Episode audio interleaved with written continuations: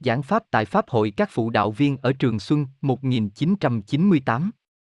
Lý Hồng Chí 26 tháng 7, 1998. Đã lâu rồi không gặp mặt mọi người. Chúng ta ngồi đây có rất nhiều người chưa từng gặp mặt cá nhân tôi, tỷ lệ này rất lớn. Nhưng mọi người tu được rất là tốt, có thể nói rằng những người tu chân chính chúng ta đều không rớt lại, dù chư vị gặp tôi cũng vậy, mà không gặp tôi cũng vậy, đều là như nhau. Trên con đường tu luyện này, chỉ cần chư vị cứ tu, thì tuyệt sẽ không có hai loại đãi ngộ. Vỗ tay. Đại đa số chúng ta ngồi đây đều là phụ đạo viên, đều làm rất nhiều cống hiến cho Đại Pháp. Chư vị cảm thấy những việc chư vị làm dường như khá đơn giản, cũng không giống công tác lãnh đạo của người thường vốn có thù lao. Chư vị hoàn toàn đều là làm dựa vào nhiệt tình của mình cùng nhận thức về Pháp, xem ra dường như rất đơn giản, không có việc gì kinh thiên động địa hết.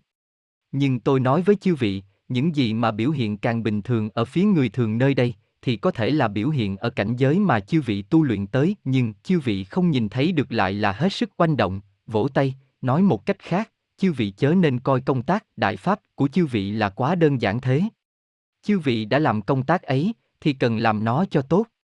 Vì các sinh mệnh tầng thứ cao cũng thường nói với tôi, cảm thấy rằng chư vị ở nơi đây có thể làm cống hiến cho Đại Pháp, điều ấy đặt định một cơ sở tốt phi thường cho sinh mệnh tương lai của chư vị trong thời kỳ vô cùng lâu dài của lịch sử sau này. Nghĩa là, họ cũng đang hâm mộ chư vị, họ cũng không có cơ hội như thế để làm những việc loại này. Họ đều tới thì địa cầu này cũng không chứa nổi, do đó những công tác này không hề đơn giản. Hiện nay ở xã hội người thường họ cũng sẽ không biểu hiện ra nhiều sự việc quá nổi trội, quá vượt khỏi người thường, chỉ là hết sức bình thường. Thông thường trong tu luyện chúng ta cũng không có gì oanh động, đều là trong biểu hiện của mâu thuẫn các loại của người thường mà ma luyện tâm tính chúng ta. Kỳ thực, những năm bấy giờ rất nhiều học viên cũ ở Trường Xuân chúng ta đều biết, thời bắt đầu truyền Pháp truyền công, những việc này rất khó làm, nếm trải qua thời kỳ khó khăn mưa to gió lớn, sau này mới đưa Pháp này hồng truyền ra được, và có thể để nhiều người hơn nữa nhận thức đến, do đó mới đầu làm là rất khó khăn. Tuy nhiên chúng ta đều đã vượt qua rồi, mà bước thứ nhất bắt đầu truyền ra Pháp này là ở Trường Xuân chúng ta đây. Bấy giờ không có giảng cao thâm như hôm nay, giảng ra là những điều của thời kỳ quá độ từ khí công sang truyền Pháp chân chính. Sau này dần dần mới thật sự đưa Pháp này hiển lộ rõ ra, để nhiều người hơn nữa nhận thức, sự việc này được làm một cách rất hệ thống. Nhưng không giống hình thức của người thường an bài những gì của họ như thế nào đó ở xã hội người thường, chúng ta không theo loại phương thức quản lý của hành chính sự vụ nơi xã hội người thường, hoặc loại hình thức của phương diện khác. Xem ra đều là rất tự nhiên, nhưng là đang làm từ nông cạn vào thâm sâu, bởi vì truyền Pháp lớn như thế này là điều nghiêm túc phi thường. Chúng ta ngồi đây rất nhiều là học viên tu lâu, từ khi Pháp này truyền xuất ra cho đến hiện nay, mọi người thử nghĩ xem, chư vị trải qua tu luyện thời gian lâu ngần ấy rồi, có nhận thức sâu sắc về Pháp. Hơn nữa có rất nhiều người đang tu luyện, trong đó gồm cả những người ở các giai tầng khác nhau trong xã hội, tầng thứ văn hóa càng cao thì lý giải được càng nhanh, điều ấy trong khí công thông thường là sẽ không có loại hiện tượng đó. Tại sao như vậy? Chính là vì Pháp chúng ta là chính Pháp chân chính. Chúng ta thông qua tu luyện thời gian lâu như thế thì mọi người cũng biết rồi, rằng Pháp này ông tuyệt không phải một loại lý luận nào đó ở xã hội người thường. Chư vị dở ra xem tất cả tri thức nhân loại xưa và nay cũng như trong và ngoài nước thì cũng tìm không được. Mà chúng tôi vừa kết hợp với tư tưởng người hiện đại, kết hợp với quan niệm người hiện đại, có thể khiến chư vị minh bạch ra một cách tối đa. Là vì mỗi người đều có một bộ các quan niệm cố hữu được hình thành qua thời gian lâu ở xã hội, nó có quan hệ với công tác của bản thân họ hoặc chuyên môn của bản thân họ. Ví dụ có người làm nghiên cứu khoa học, có người làm quân sự, có người làm chính trị, có người làm kinh doanh, v.v. Mỗi người đối với thành tựu của mình cũng như đối với nhận thức mà bản thân đã hình thành về thế giới, thì đều hình thành một bộ quan niệm cố hữu. Chư vị nhìn nhận rằng chân lý chính là nên như thế này, mà vị kia lại nhìn nhận rằng chân lý chính là nên như thế kia, mỗi cá nhân đều có một bộ quan niệm cố hữu. Rất nhiều người chúng ta lúc vừa mới đắc Pháp thì đều bị quan niệm cố hữu ấy cản trở, nên cũng đều có một quá trình nhận thức. Tất nhiên, những người học Pháp về sau thì nhanh hơn, nhận thức dường như không có chướng ngại gì cả. Quá khứ từ thời đầu một mạch cho tới 2 năm trước, khi chư vị đắc Pháp, rất nhiều người đều bị quan niệm hình thành hậu thiên của bản thân mình ngăn cản. Có người dùng khoa học thực nghiệm để đo lường xem Pháp này như thế nào, có người còn dùng phép duy vật biện chứng để nhận định xem Pháp này có phù hợp với phép duy vật biện chứng hay không, mà còn có người đo lường pháp bằng thế giới quan tự bản thân mình hình thành trong thương trường, nghĩa là người ở giai tầng khác nhau đều có chướng ngại riêng. Tôi vì để phá trừ chướng ngại ấy, tôi gắng sức phù hợp tối đa với quan niệm tư tưởng con người hiện nay cũng như phương pháp suy nghĩ con người hiện nay để giảng pháp này. Đồng thời trong giảng pháp thì tôi cũng phá trừ hết thảy nhân tố nào trở ngại chư vị đắc pháp. Như mọi người biết, có rất nhiều người một khi đọc sách của tôi, đọc lần thứ nhất thì cảm thấy tôi đang giảng khoa học, kỳ thực không phải vậy. Chúng ta là dùng phương pháp suy nghĩ của người hiện nay để phá trừ quan niệm kia của chư vị, để chư vị nhận thức ra. Mà tôi đã làm rất nhiều việc tương tự, ấy là xét trạng thái của nhân loại hôm nay nên mới an bài như thế. Là để khiến chư vị nhận lợi ích đắc pháp khi tôi truyền pháp, chứ không nhận ảnh hưởng của các loại quan niệm nên thì mới làm vậy, do đó, trong mấy năm truyền pháp mới có thể khiến nhiều người hơn nữa đắc pháp. Những phụ đạo viên, học viên tu lâu ngồi đây, chư vị đã làm rất nhiều công tác vĩ đại mà chư vị vẫn chưa nhận thức được sự vĩ đại ấy, những công tác thật sự vĩ đại. Biểu hiện ở xã hội người thường chỉ là hết sức bình thường thôi. Pháp này truyền xuất ra ông có thể khiến nhiều người hơn nữa, khiến những người ở các giai tầng xã hội đều nhận thức được. Nếu không có người học, không có người tu, thì cũng như bằng không. Nhưng pháp này của chúng ta là giảng ra chân lý của vũ trụ, là điều mà từ khi khai thiên tịch địa đến nay chưa từng có người giảng. Chúng ta đều là dùng hình thức giảng đạo lý, dùng biện pháp lấy loại quan niệm mà con người có thể lý giải ấy để phá trừ chướng ngại để giảng ra, khiến chư vị thật sự nhận thức được lý của vũ trụ. Vì thế khi pháp này truyền xuất ra tôi đã biết rằng người ta sẽ không có vấn đề về học.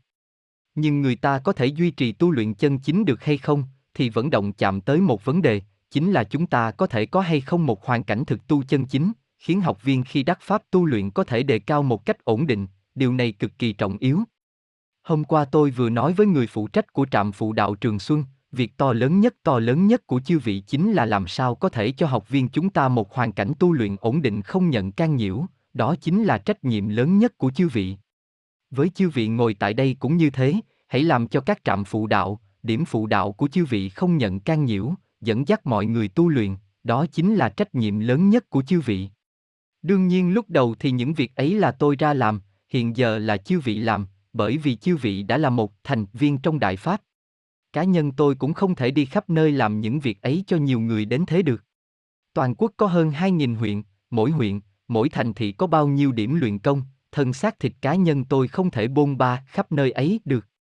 Vì Pháp đã truyền ra rồi, chúng ta có Pháp, mọi người đều biết là làm thế nào, hơn nữa làm được hết sức tốt đẹp, chúng ta không có giới điều hay quy định gì. Như mọi người biết, khi Thích Ca Mâu Ni truyền Pháp, để đệ tử tránh xuất hiện vấn đề trong tu luyện, ông đã quy định ra hơn 100 giới luật.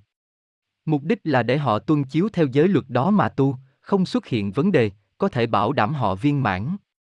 Nhưng chúng ta hôm nay không hề có giới điều hay quy định gì. Vì sao không có? Là vì tôi không muốn lấy bất kể hình thức bên ngoài nào để khống chế người ta. Bởi vì bất kể hình thức, mệnh lệnh bên ngoài nào, hoặc là dùng phương cách gì cũng đều không thể cải biến nhân tâm là dựa vào chính mình cải biến. Nếu bản thân họ không muốn cải biến thì không ai cải biến nổi, bất kể pháp lệnh quy chế nào cũng chỉ có thể xử lý cái ngọn, không thể xử lý cái gốc. Vì nếu tâm người ta căn bản là bất động không cải biến, thì khi chư vị không thấy họ vẫn chiếu theo quan niệm tự bản thân họ mà làm, điều này là khẳng định. Vậy chỉ khi nhân tâm cải biến, nhân tâm thăng hoa trở lại, thì mới là trọng yếu nhất, chỉ có như thế mới có thể khiến người ta có biến đổi từ tối căn bản, khiến nhân loại thăng lên trở lại, khiến người tu luyện viên mãn. Trừ đó ra, thì không có biện pháp khác. Mọi người chúng ta đã hết sức vất vả làm rất nhiều công tác là vì việc này. Tôi không thể tự như người thường đi cảm ơn mọi người, vì chư vị là người tu luyện. Mọi người đều lấy công tác đại pháp của mình kết hợp với sự đề cao của tự thân, công tác của chư vị và tu luyện của chư vị là tuyệt không phân tách ra. Trong công tác chư vị gặp phải những phiền phức, bất đồng ý kiến, cho đến sự khuếch đại mâu thuẫn, đều là cho chư vị những cơ hội tốt nhất đề cao tâm tính. Nếu chẳng tạo ra cho chư vị những cơ hội như thế, thì những phụ đạo viên chúng ta sẽ chẳng đề cao lên nữa. Nếu mọi người đều theo chư vị, bảo sao làm vậy, thì tôi nghĩ rằng chư vị có dẫn mọi người theo đường tà cũng có thể không phát hiện ra, phải vậy không? Đương nhiên chúng ta đều sẽ không làm như thế, mà sẽ là ở trong tu luyện của chư vị, ở trong công tác của chư vị mà đạt được đề cao, nghĩa là công tác của chư vị nên kết hợp cùng với tu luyện của chư vị. tôi sẽ không nói lời cảm ơn gì, vì chư vị đều là đệ tử của tôi, không có sư phụ nói lời cảm ơn đệ tử, vì thế tôi không nói. Vỗ tay. Gặp mọi người tôi rất vui. Tôi lần lượt tiếp xúc với một số học viên, tôi thấy rằng mọi người có thay đổi rất lớn, ngay cả thời gian ngắn cũng là thay đổi rất lớn, có những vị mà thay đổi nhiều lắm. Thoáng một cái đã hơn một năm rồi, tính từ lần trước giảng Pháp ở Trường Xuân, đến nay gặp mặt chư vị nhiều như thế này tự như mấy năm ấy vẫn chưa từng có. Lần này tôi về quê nhà, cũng quả là muốn gặp mặt mọi người một chút. Trước đây chúng ta vẫn luôn bận tâm một vấn đề, ấy là một khi tôi xuất hiện ở đâu, thì sẽ có rất là nhiều học viên tới chỗ đó. Thế thì sẽ tạo thành áp lực về nhiều phương diện cho xã hội này, đặc biệt là học viên Đại Pháp chúng ta có số người đông lắm rồi, tính cả trong nước và ngoài nước có hơn 100 triệu người. Hơn nữa đều là một khi tiếp xúc với Đại Pháp, người ta liền học một cách thiết thực. Không như cái khác là luyện một số điều nào đó, rồi hôm nay luyện, ngày mai không luyện nữa. Mà chúng ta là khác. Mọi người vào đây học, chúng tôi là có trách nhiệm với mọi người, để mọi người có thể tu luyện, đề cao, thăng hoa và viên mãn. Mọi người cũng có thể thấy được điều ấy. Hơn nữa chúng ta có trách nhiệm với xã hội, vô luận ở điều kiện nào biểu hiện của chúng ta đều là chính. Đối với xã hội cũng vậy, đối với cá nhân cũng vậy, cũng như đối với gia đình của chư vị hoặc ở các hoàn cảnh sống khác nhau của chư vị thì đều có ích, điều này không cần tôi nói nhiều, mọi người cũng biết cả rồi. Vì thế mới có thể khiến Pháp này có ảnh hưởng lớn đến thế ở xã hội, mới có thể có tác dụng lớn đến thế, mới có nhiều người như thế đến học. Hễ tôi xuất hiện ở một địa phương nào đó, rất nhiều người liền muốn tới, áp lực về các phương diện sẽ rất lớn. Có học viên hỏi tôi rằng, thưa thầy, ngài có thể tới chỗ chúng con không? Thì tôi cũng không tiện trả lời vị ấy. Nếu tôi đáp ứng vị ấy, thì tôi cần phải tới, do đó tôi không tiện nói. Hễ tôi đáp ứng rồi, tốt thôi, quay về và các học viên ở địa phương ấy đều đi nói ra, thế là tôi còn chưa tới, thì ở nơi đó đã có rất nhiều người tới rồi, có thể sẽ như thế. Đặc biệt là số người một khi đông lên, thì ở xã hội có một số bộ phận chức năng vốn chưa thể nhận thức chúng ta hoặc chưa lý giải được chúng ta, thì sẽ khiến chúng ta chịu một số tổn thất, khiến hoàn cảnh tu luyện của học viên gặp phải phá hoại, vì thế những việc như thế này thì tôi không muốn làm. Tuy nhiên hôm nay tôi tới đây là xuất phát từ hai nguyên nhân, một là hơn một năm đã không gặp mặt rồi, lại là quê nhà nữa, hãy tính điều ấy như một điểm đặc thù, ngoài ra chúng ta gặp mặt đây là các phụ đạo viên, chỉ có thể nói gặp mặt phụ đạo viên. Vì gặp mặt học viên thì cũng không có địa điểm đủ rộng, ở Trường Xuân thì địa điểm cho vạn người là vẫn chưa có, nên chúng ta chỉ có thể như thế này. Một nửa là tôi về cơ bản đang sống ở nước ngoài, vậy về điểm này thì có thể cũng tránh phiền phức. Xuất phát là từ hai nguyên nhân ấy. Nhưng dù tôi ở nơi đâu, thì tình huống tu luyện của chư vị tôi đều biết, mỗi cá nhân thì tôi đều biết. Miễn là chư vị học, chư vị tu, thì tôi sẽ quản chư vị. Chư vị mua sách in lậu cũng không có vấn đề, điểm này là khẳng định. Sách ấy, giấy trắng chữ đen, bản thân nó không có tác dụng. Kể cả cuốn Chuyển Pháp Luân của chúng ta cũng vậy, kể cả các sách khác của chúng ta cũng vậy, nó thật sự khởi tác dụng là nội hàm đằng sau nó và nguyên nhân thực chất chân chính đằng sau nó. Điều này là không có ở các sách khác. Còn nữa, dẫu là bản chư vị chép tay cũng vậy, hay là bản in lậu cũng vậy, chỉ cần chư vị học chư vị tu, thì tự nhiên nội hàm của nó sẽ có, Phật Pháp vô biên mà, quy lực mà ông thể hiện ra là to lớn phi thường. Hơn nữa không giống như khái niệm thời gian và không gian của người thường chúng ta, mà hoàn toàn khác. Nhưng sách in lậu mà sắp chữ lại thì nhất loạt không mua, ngoài ra nếu phát hiện ra thì cần phối hợp với cơ quan liên quan để truy và tra xét. Nếu là chiếu theo sách nguyên bản mà chụp rồi in thì cũng được, làm như thế thì nội dung sẽ không có sai sót. Hôm nay tôi chủ yếu là muốn gặp mặt mọi người một chút, rất nhiều người cũng muốn gặp tôi, vì vậy hôm nay tôi ngồi cao hơn một chút. Vỗ tay. Đã tới đây rồi, tôi thuận tiện giảng cho mọi người mấy vấn đề. Chúng ta gặp mặt một lần cũng không dễ dàng, nếu chúng ta ngồi đây có câu hỏi cần phải đề xuất, thì chư vị viết ra tờ giấy nhỏ đưa lên, tôi sẽ giải đáp cho mọi người. Nhưng cần xúc tích, chư vị đừng nói, thưa thầy chúng con nhớ thầy lắm, hoặc Pháp tốt đẹp biết bao, rồi sau mới là câu hỏi. Khỏi cần những cái đó. Chư vị hỏi gì, vấn đề gì, thì thẳng vào chủ đề, như thế tôi đọc lên sẽ nhanh, giải đáp không mất thời gian. Trước tiên tôi nói hai vấn đề. Có một số vấn đề thì tôi đã từng giảng ở các trường hợp khác nhau, tuy nhiên có những lúc ở địa phương cá biệt, hoặc trong hoàn cảnh cá biệt thì có biểu hiện khá nổi cộm, vì vậy lại giảng về điều ấy thì cũng bằng như lặp lại. Nhưng tôi có thể lại nói chi tiết một lần nữa cho chư vị. Vấn đề thứ nhất chính là giảng rằng, Đại Pháp chúng ta vì sao ngữ Pháp không quy phạm. Vấn đề này ở giới trí thức, ở giai tầng có trình độ văn hóa tương đối cao, đặc biệt là những người làm văn học, hoặc học giả tiếng Hán, v.v. chính là ở những người thuộc phương diện ấy, chướng ngại đối với họ rất là lớn. Chúng ta vì sao không thể dùng ngôn ngữ người thường theo quy phạm để giảng Pháp? Như mọi người biết, những danh từ được quy phạm ấy chúng đã đặt ra định nghĩa rồi, từ này chính là ý nghĩa ABC thế này, còn nữa, ngôn ngữ được quy phạm là hữu hạn, không biểu đạt nổi Pháp hồng đại này. Nơi vũ trụ khổng lồ này, địa cầu của nhân loại còn chẳng được tính như một hạt bụi trong hạt bụi trong hạt bụi nữa, nhỏ bé đến thế.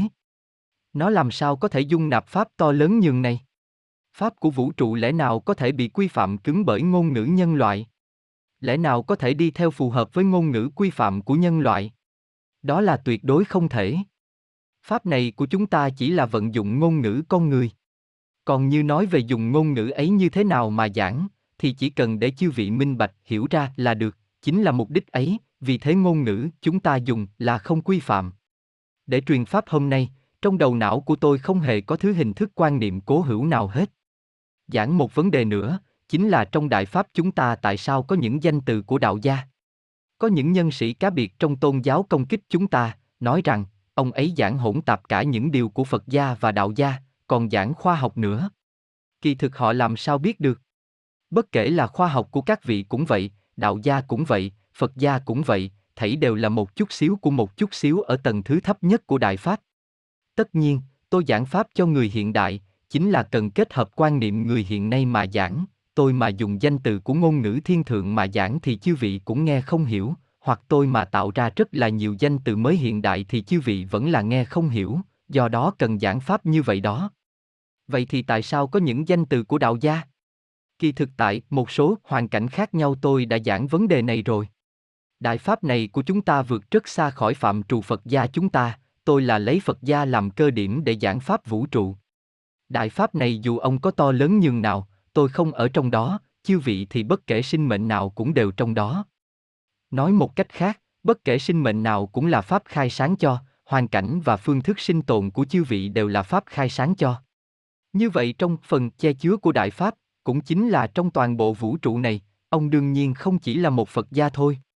Ông đương nhiên là có Phật, có đạo, còn có những loại thần mà chư vị chưa thể biết tới, các chủng loại chư thần khác nhau. Vũ trụ rộng lớn nhường này, tôi đang giảng Pháp to lớn nhường này, tất nhiên trong đó có những thứ của đạo gia, có những thứ của thần. Kỳ thực chư vị chưa nhìn ra, rằng trong đó còn có những thứ của tôn giáo phương Tây. Bởi vì hôm nay tôi đối diện không phải chỉ là người Trung Quốc, không chỉ là một dân tộc, mà là rất nhiều dân tộc. Còn cần đưa hết thảy những vật chất và sinh mệnh đã lệch lạc được quy phạm về giai đoạn nguyên thủy nhất, ban đầu nhất, tốt đẹp nhất, do đó mới làm như thế này. Nghĩa là, tuy tôi nói rằng đang giảng Pháp này, mà thực chất là tôi đứng tại cơ điểm của Phật để giảng Pháp vũ trụ. Điều tôi thành tựu là hình tượng Phật, vậy tôi nói Phật Pháp cũng không có sai. Tôi phải có trách nhiệm với chư vị, tôi không thể đều đưa tất cả chư vị đón vào thế giới Pháp Luân của Phật gia, hoặc vào trong thế giới của chư Phật khác. Là vì chư vị đều đang nghĩ một vấn đề, nói rằng thưa Thầy, con chỉ là muốn đến thế giới của Ngài. Điều chư vị nghĩ không có sai, nhưng tôi bảo chư vị, tôi chỉ nhìn tâm của chư vị. Dùng quan niệm người thường mà nghĩ về thần, dùng tư tưởng người thường mà nhận thức thần, thì vĩnh viễn nghĩ không rõ được. Nếu hôm nay chư vị là tư tưởng của thần, thì toàn thể quan niệm đều phát sinh biến hóa. Nếu quá khứ chư vị có thế giới của chư vị, nếu chư vị là từ các tầng thứ khác nhau tới đắc Pháp, nếu chư vị là đạo, nếu chư vị là thần, thì vẫn là cần quay trở về nơi nguyên lai của chư vị. Tôi thường nói với chư vị, rằng chư vị đều không biết quá khứ của chư vị là gì, là thế nào. Chư vị hãy chỉ quản việc tu, chỉ quản việc đồng hóa với Đại Pháp này, nghĩa là đừng quản chư vị là Phật, là đạo, là thần, chư vị đều cần phải đồng hóa với Đại Pháp của vũ trụ này thì mới có thể để chư vị trở về, sự việc tương lai thì bảo đảm chư vị tuyệt đối hài lòng. Không chỉ khiến chư vị tuyệt đối hài lòng, mà những điều chư vị được đều là chư vị còn ý tưởng không tới, tôi cấp chư vị hoàn cảnh tốt hơn, còn tốt hơn cả nguyên trước đây chư vị từng có, đều là chư vị ý tưởng không tới. Vỗ tay, tôi chính là giảng rằng, tại sao chúng ta có những thuật ngữ của tôn giáo khác, chính là ý tứ đó. Giảng đến tôn giáo, tôi nhìn nhận rằng đó là nhận thức của con người, là danh từ con người đưa ra.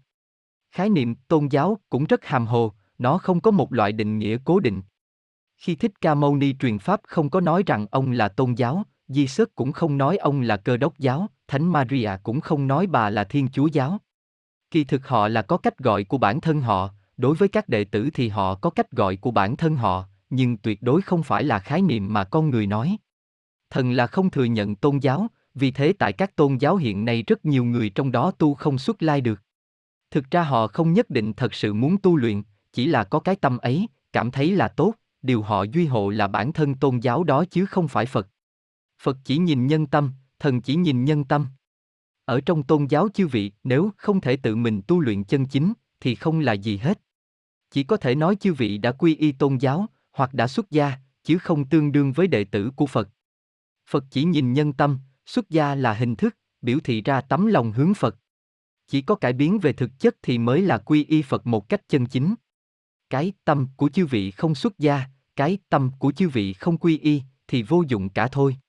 Đương nhiên chư vị bảo, tâm tôi vô cùng thành kính. Điều chư vị thành kính là tôn giáo và điều chư vị biểu hiện là loại hình thức hữu vi, chứ không phải tu, thế cũng bằng như chẳng hơn gì. Về vấn đề này thì chủ yếu là giảng rằng pháp này quá rộng lớn, hàm chứa che phủ hết thảy các phương pháp tu luyện và hết thảy các sinh mệnh trong vũ trụ. Những danh từ đạo gia mà tôi giảng vẫn tính là ít, bởi vì trên địa cầu không có bao nhiêu chính giáo truyền xuống, do đó cũng là chỉ giảng mấy loại đó thôi. Kỳ thực phương pháp tu luyện trong vũ trụ nhiều lắm, ở xã hội nhân loại chỉ có vài loại. Vì tôi chỉ muốn gặp mặt mọi người một chút, không định giảng thêm nữa. Còn nói về các việc trong tu luyện, chư vị gặp được tôi hay không gặp được tôi cũng vậy, đều như nhau là có thể tu, cái này không có vấn đề. Nhưng mọi người vẫn luôn muốn gặp tôi, do đó tôi nhân cơ hội này gặp mặt mọi người một chút. Do không có chuẩn bị nhiều hơn nữa điều cần giảng cho mọi người, tôi nghĩ rằng gặp mặt cũng không dễ. Vừa rồi tôi nói với mọi người rằng có thể đưa những tờ câu hỏi lên. Vậy chư vị có thể bắt đầu đưa tờ giấy lên, điều cần thiết giải đáp thì tôi sẽ giải đáp cho chư vị. Đệ tử, hai bài kinh văn nhổ tận gốc và tồn tại vì ai, ở điểm chỗ chúng con có hai loại lý giải, một là nói rằng vì để duy hộ Đại Pháp mà ra làm là đúng, một là vì để tu luyện, sau khi tu luyện lên thì là hộ Pháp lớn nhất. Sư phụ, để tôi bảo mọi người, sau khi tôi viết ra hai bài đó, có người có thể dùng tâm người tu luyện mà đọc, có người dùng tâm người thường mà đọc. Có người mà bản thân làm sai rồi vẫn không thừa nhận. Đọc điều tôi viết xong cũng vẫn không muốn thừa nhận, họ vẫn dùng tâm người thường để biện giải cho mình. Chúng ta có những người mà cả ở tình huống hai người tranh luận, cũng còn tìm trong Pháp những lời của tôi để tranh biện với nhau. Chư vị đều là dùng tâm người thường mà đoạn chương thủ nghĩa, Đại Pháp. Chư vị đều không đứng ở góc độ của Pháp mà nhận thức. Chư vị thử chuyển sang góc độ khác mà nhận thức thì sẽ không thế nữa. Đụng phải mâu thuẫn gì cũng đều có quan hệ với tâm bản thân mình. Nhổ tận gốc là vì ở Bắc Kinh có sự việc đó, rất nhiều người chúng ta có thể đều biết rồi, tôi không muốn giảng bản thân sự việc đó là thế nào. Đệ tử, Thích Ca Mâu Ni tới từ vũ trụ tầng thứ 6, vì sao không nhìn thấy biên của tiểu vũ trụ? Sư phụ, không phải như chư vị dùng tư duy logic của người thường mà nhận thức như thế. Kỳ thực Thích Ca Mâu Ni không phải chỉ từ vũ trụ tầng thứ 6 tới, mà là tới từ cảnh giới cao phi thường. Nếu ông mang theo những thứ cao đến thế mà tới nhân gian thì không thể được, mà người đương thời chỉ có thể tiếp thụ pháp lý hữu hạn thôi, vậy nên Thích Ca đã truyền La Hán Pháp, và lưu lại tới hiện nay cũng chỉ là những điều đó. Tuy nhiên thời bấy giờ ông xác thực đã giảng rất nhiều pháp lý cao hơn, nhưng đều không lưu lại. Trong 40 mấy năm truyền pháp xác thực đã giảng pháp trong tứ đại. Những cái đó đều không có quan hệ gì với tu luyện của chư vị. Để tôi bảo chư vị, bất kể là ai từ đâu tới, chúng ta ngồi đây cũng là có những vị tới từ tầng thứ rất cao, nhưng chư vị lại không thấy gì cả, ngay cả những điều bên ngoài nhân loại thì chư vị cũng không thấy được. Người trong tu luyện, hoặc trong quá trình truyền pháp thì để cho họ có thể ngủ ở trái đất, nên chính là làm như vậy, chính là phải có cuộc hạn. Tôi bảo chư vị, tôi nếu như không có một cái tư tưởng người thường, thì tôi cũng không thể ngủ ở nơi đây. Chính là vì trước khi làm sự kiện này tôi đã chấp ghép vào một cái tư tưởng người thường, có thể duy trì ở con người và có thể giảng pháp cho chư vị như thế này. Có nhiều việc không phải điều mà chư vị có thể lý giải. Đệ tử, có chướng ngại về ngôn ngữ có ảnh hưởng đến công tác phụ đạo viên không? Sư phụ, chướng ngại ngôn ngữ ấy là có lớn có nhỏ, nếu chúng ta khi nói chuyện có nói lắp một chút hoặc đầu lưỡi có chút tật, hoặc sức biểu đạt hơi yếu một chút, thế đều không ảnh hưởng. Tuy nhiên, thuận theo việc số người học Đại Pháp chúng ta hôm nay ngày càng đông, tiếp xúc tới giai tầng xã hội ngày càng cao, thế thì chúng ta nếu cứ như bà cô dạy dòng thì tôi thấy là không thích hợp. Có rất nhiều người ở tầng văn hóa cao quả thực là lúc họ mới học Pháp đã bị ảnh hưởng. Vì thế tôi kiến nghị, phụ đạo viên chúng ta nếu có chướng ngại thì có thể đi cùng một vị có nhận thức cao về Pháp, có trình độ văn hóa cao. Trình độ văn hóa cao không tương đương rằng nhận thức cao về Pháp, vì đó cần có nhận thức rất cao về Pháp, học Pháp ít nhất cũng phải một thời gian rồi, đã vượt qua một số quan khảo nghiệm rồi, có thể không có lặp lại nữa, người như thế đi cùng làm người trợ giúp chư vị, hoặc chư vị hãy hoán đổi vai trò với vị đó. Là vì mọi người làm phụ đạo viên cũng không phải để làm việc này mà làm, đều là vì để tu luyện. Ai mà nói tôi là cứ làm phụ đạo viên, không thể buông xuống. Tôi thấy rằng cái tâm đó sớm muộn cũng cần bỏ đi thôi, sớm muộn cũng sẽ xuất hiện một lần như thế. Chư vị không phải là đến để làm phụ đạo viên, chư vị là đến để tu luyện, chư vị cần nhớ kỹ. Tôi nghĩ rằng về ngôn ngữ nếu có một chút chướng ngại thì không sao cả. Đệ tử, chúng ta tu luyện quay trở về, có thể đột phá tầng thứ nguyên lai ban đầu chăng? Sư phụ, chư vị vẫn là dùng lối nghĩ của người để nghĩ việc của thần, tương lai khi chư vị minh bạch, chư vị sẽ cảm thấy đỏ mặt về câu hỏi mà chư vị đặt ra. Những sự việc ấy chư vị đều đừng quản, Đại Pháp khai sáng cho chư vị hết thảy những gì tốt nhất, chư vị chỉ quản tu. Kỳ thực trong chúng ta có nhiều người hơn nữa là lo trở về nhà, chứ không phải rời xa nhà. Điều này đối với thần mà giảng thì hoàn toàn khác với khái niệm của chư vị, không phải như lối nghĩ của chư vị. Đệ tử, trừ thế giới Pháp Luân ra, ở tầng thứ cao hơn còn có bao nhiêu thế giới? Sư phụ, đầu não chư vị cần phải dùng cho tu luyện. Tôi bảo cho chư vị là nhiều không tính đến được. Chư vị có thể tra ra trong thân thể chư vị có bao nhiêu phân tử hay không? Thân thể của nội trong tam giới đều được gọi là nhân thể. Thân thể một người là do các lạp tử vi quan cấu thành nên lạp tử ở tầng lớn hơn, tiếp đó lạp tử tầng lớn hơn đó lại cấu thành nên lạp tử một tầng lớn hơn, cái gọi là nhân thân là cách gọi chung ở trong tam giới. Chỉ riêng trong tam giới có bao nhiêu lạp tử thì chư vị cũng không biết. Vô kể vô số. Dù chư vị tu tới bước nào, chư vị trong những người ngồi đây đều không biết trong vũ trụ có bao nhiêu thế giới, mà đó là tuyệt đối. Đệ tử, con luyện công đã mấy năm rồi, con đã tọa thường xuất hiện việc ngủ mất, điều này vẫn luôn làm con bối rối. Sư phụ, mọi người đều biết về chịu khổ, vậy chư vị đã nghĩ tới rằng mê ngủ ấy của chư vị nó cũng là đang mà chư vị, không để chư vị tu. Đây chẳng phải là lúc mà ý chí của chư vị cần khởi tác dụng sao? Tôi không tin rằng chư vị nếu để mắt mở thì cứ ngủ chăng? Nếu không được thì hãy mở mắt khi luyện, vẫn là phải vượt qua quan khảo nghiệm này. Đệ tử, dạy bảo con cái chúng không nghe, nếu lại không nghe thì cứ kệ chúng thôi, vậy có đúng không? Sư phụ, không hoàn toàn như vậy, mặc kệ trẻ nhỏ thì là cha mẹ phạm tội. Xã hội nhân loại hôm nay đã biến thành mức độ như thế này rồi, không thể nói là không quan hệ gì với những người từng thế hệ chư vị. Tôi bảo mọi người, trẻ nhỏ nhất định cần phải quản. Tôi phát hiện rằng xã hội Mỹ quốc ấy đã bị pháp luật làm thành không thể quản con trẻ nữa, quản con trẻ thì bằng giống như phạm pháp, nên bèn mặc kệ như thế. Những đứa trẻ ấy đừng nói tới lễ phép gì hết, ngay cả những điều làm người tối thiểu thì chúng cũng không biết, tương lai tạo thành nhân loại như thế nào nữa. Nhưng tôi bảo chư vị, Trung Quốc chúng ta là có truyền thống như vậy, rằng chư vị cần phải quản con của chư vị, giáo dưỡng con của chư vị, không thể buông mặc. Đánh cũng được, mắng cũng được, điều chúng ta giảng ở đây giảng là người tu luyện không thể tức giận. Vậy có thể quản trẻ nhỏ, chư vị khi cao hứng mà đánh chúng, cảm thấy rất vui vẻ mà đánh chúng thì chúng cũng thấy đau, mục đích là để cho đứa trẻ bài học giáo huấn, để chúng không làm việc xấu nữa. Giáo dục trẻ nhỏ là không có sai, chư vị hãy nghĩ, đây không phải chấp trước vào cái tôi, mà là làm điều tốt cho xã hội, vì nhân loại tương lai cũng là làm việc tốt. Tuy nhiên chư vị nếu chấp trước quá vào đó, thì lại là sang một cực đoan khác. Tôi chỉ nói rằng quản trẻ nhỏ là không có vấn đề, nhưng hãy quản một cách có lý trí. Đệ tử, có phải là vì chân lý Phật Pháp mà tồn tại hay không? Sư phụ, đề mục được đặt ra này là hết sức cao, trong tu luyện thì có một số cách nghĩ là đúng. Nói một cách chuẩn xác thì Phật Pháp khai sáng cho sinh mệnh hoàn cảnh sinh tồn, cung cấp sinh mệnh người, chính là quan hệ ấy. Sinh mệnh chỉ có thể tồn tại vì phương thức sinh tồn của họ trong cảnh giới ấy. Nếu nói chư vị là một đại giác giả có thể quản rất nhiều sự việc bên dưới, thế thì chư vị có thể vì nhiều sinh mệnh hơn nữa mà tồn tại, chính là quan hệ như thế. Đệ tử, con hãy đọc Chuyển Pháp Luân thì liền ngủ thiếp đi. Sư phụ, một phụ đạo viên chúng ta đặt ra câu hỏi như thế này, tôi cảm thấy chư vị trước hết ngưng lại để người khác làm, còn bản thân trước tiên hãy học Pháp, hãy đề cao nhiều rồi sau lại làm thì tốt hơn.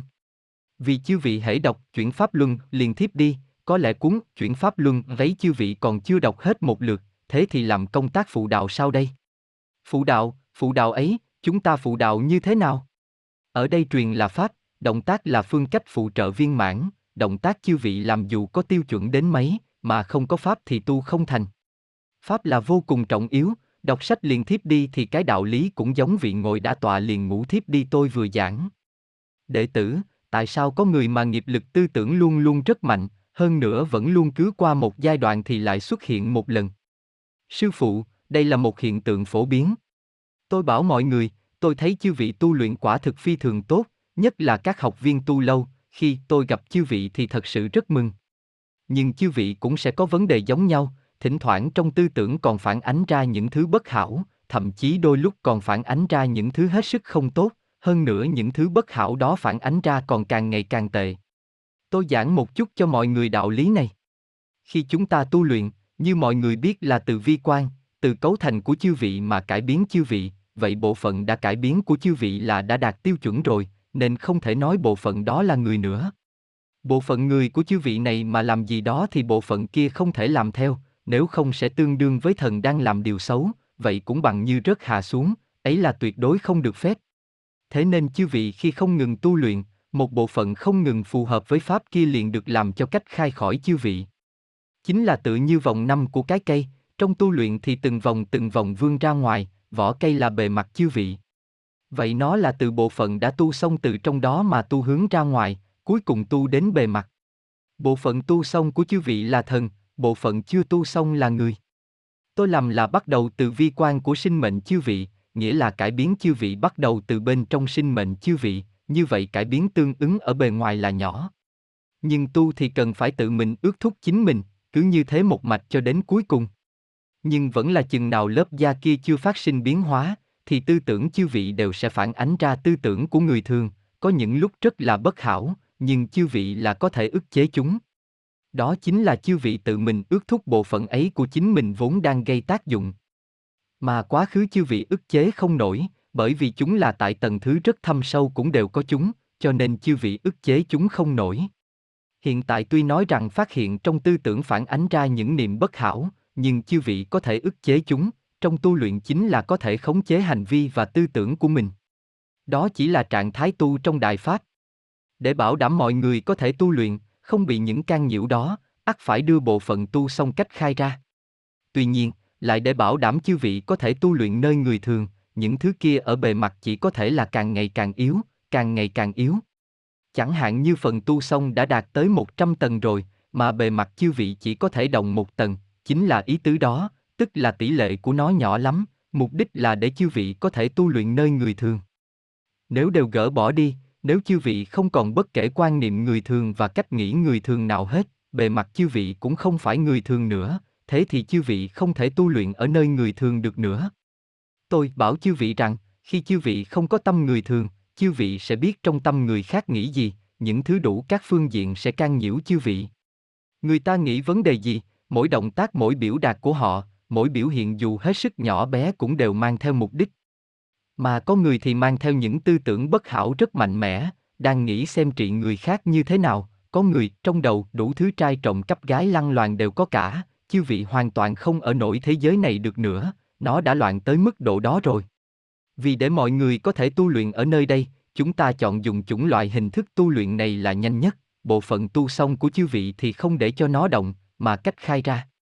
Không ngừng tu, chư vị không ngừng đọc sách, không ngừng nhận thức, không ngừng minh bạch, thì không ngừng khuếch đại phạm vi của chư vị, nghĩa là càng ngày càng hướng ra bề mặt của chư vị. Ngay cả bề mặt cũng cải biến thì là viên mãn. Do đó mọi người chớ có bị những tư tưởng bất hảo vẫn còn trong tư tưởng chư vị làm cho sợ. Nhưng có một điểm, thầy giảng ra thì ta minh bạch rồi, đó là để bảo đảm có thể tu luyện nơi người thường, tốt thôi, ta kệ chúng. Chư vị mà buông lung thì cũng bằng như chư vị không tu luyện, chính là quan hệ như vậy. Đệ tử, thỉnh thầy giảng cho một chút rằng thuộc loại là gì? Sư phụ, về những thứ thuộc loại, các tôn giáo khác nhau có những thứ thuộc loại khác nhau, các phương pháp tu luyện khác nhau có những thứ thuộc loại khác nhau, các tầng thứ khác nhau cũng có những thứ thuộc loại khác nhau. Giảng một cách khái quát, đó là họ chọn dùng các phương cách khác nhau áp dụng vào tu luyện hoặc áp dụng vào biểu hiện, chính là những thứ đó. Kể cả trị bệnh, hàng ma, v.v., chư vị học chúng làm chi? Trong điều chư vị học đã có đủ thứ rồi, chỉ là không thể bảo cho chư vị, hiện nay chư vị chủ yếu nhất chính là mau chóng thăng hoa trở lại. Đệ tử, tam giới có thể được lý giải là ba giới thần, nhân và quỷ hay không? Sư phụ, về tam giới tôi đã giảng trong một số hoàn cảnh khác nhau, ngay trong sách chúng ta cũng có. Tam giới là một phạm vi do ba bộ phận lớn là dục giới, sắc giới và vô sắc giới cấu thành. Sinh mệnh nội trong tam giới không được phép tùy tiện đi ra, sinh mệnh ngoài tam giới dù có bản sự đến đâu cũng không được tùy tiện tiến vào. Trong tam giới đó là nơi mà hết thảy vật chất của con người tồn tại, trong đó đương nhiên có nào là con người thế gian, thần, quỷ. Đúng là có, tuy nhiên, không phải như khái niệm của chư vị. Tam giới là một phạm vi do trời định, sinh mệnh đã rơi vào trong tam giới thì không thể lại quay về thiên thượng, cũng không thể quay ra khỏi tam giới, tất nhiên không kể tu luyện. Tu luyện cũng không phải đều có thể xuất ra khỏi tam giới, có rất nhiều tu luyện là không ra khỏi. Chỉ có thể ở mặt đất, hoặc ở các tầng thứ khác nhau nội trong tam giới. Các sinh mệnh ngoài tam giới cũng không được phép tùy tiện tiến vào, tam giới chính là một nơi như thế, một nơi đặc thù, dùng khái niệm của thần mà xét, thì trong đó là nơi dơ bẩn nhất. Đệ tử, khi học Pháp có những người luôn muốn ngủ. Sư phụ, học Pháp là ngủ, đọc sách là ngủ, luyện công chư vị cũng ngủ, rốt cuộc ngay cả những điều ở thời kỳ đầu nhất vẫn chưa vượt qua, đây là vấn đề ý chí. Như mọi người biết, chư vị trong tu luyện thì không chỉ là bất kể nhân tố nào cấu thành nên con người đều không để chư vị thoát ly con người, mà bất kể thứ gì cấu thành nên hoàn cảnh con người cũng không để chư vị ly khai, cái gì chư vị cũng phải đột phá, ma nạn nào cũng phải vượt qua. Biểu hiện lớn nhất là chúng tạo thống khổ cho chư vị. Nhưng thống khổ có các hình thức khác nhau, ngủ cũng là một loại. Người tu luyện không được và người không tinh tấn lại không biết là khổ. Chư vị không đắc được Pháp, không để cho chư vị đắc Pháp, mà chư vị vẫn cảm giác không ra rằng chúng là ma nạn, trừ phi tâm của chư vị không đặt ở Pháp và không muốn tu. Vậy tại sao không khắc chế chúng? Hãy tăng cường ý chí của chư vị. Người mà có thể ức chế vững chắc cái ngủ của bản thân thì có thể thành Phật, thế thì tôi nói quá dễ rồi. Ngay cả một quan khảo nghiệm nhỏ đó mà chư vị còn không vượt qua thì còn tu thế nào nữa? Đệ tử, thời gian tu luyện hết sức hữu hạn, từ bây giờ nếu khởi phát đại dũng mãnh thì có thể theo ngài trở về nhà không? Sư phụ, về những cái đó đều không cần lo, cũng không cần suy nghĩ, chỉ cần chư vị còn có thời gian tu luyện thì chư vị hãy tu, hãy dũng mãnh tinh tấn. Còn nói về có thể quay về nhà chăng, thì cơ duyên là có, chư vị ngồi đây hôm nay ít nhất gặp tôi rồi. Phải vậy không? Vẫn là có cơ hội. Vỗ tay nhiệt liệt, toàn thể sự việc này chưa kết thúc thì chư vị có cơ hội. Hãy tranh thủ, còn tranh thủ thế nào thì vẫn là chư vị nên suy nghĩ.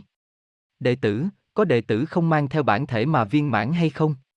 Sư phụ, đương nhiên có vị không mang theo bản thể mà viên mãn. Tôi vừa giảng rằng sẽ không phải tất cả đều đi tới thế giới Pháp Luân, vị nào đi thế giới Pháp Luân là có mang theo thân thể.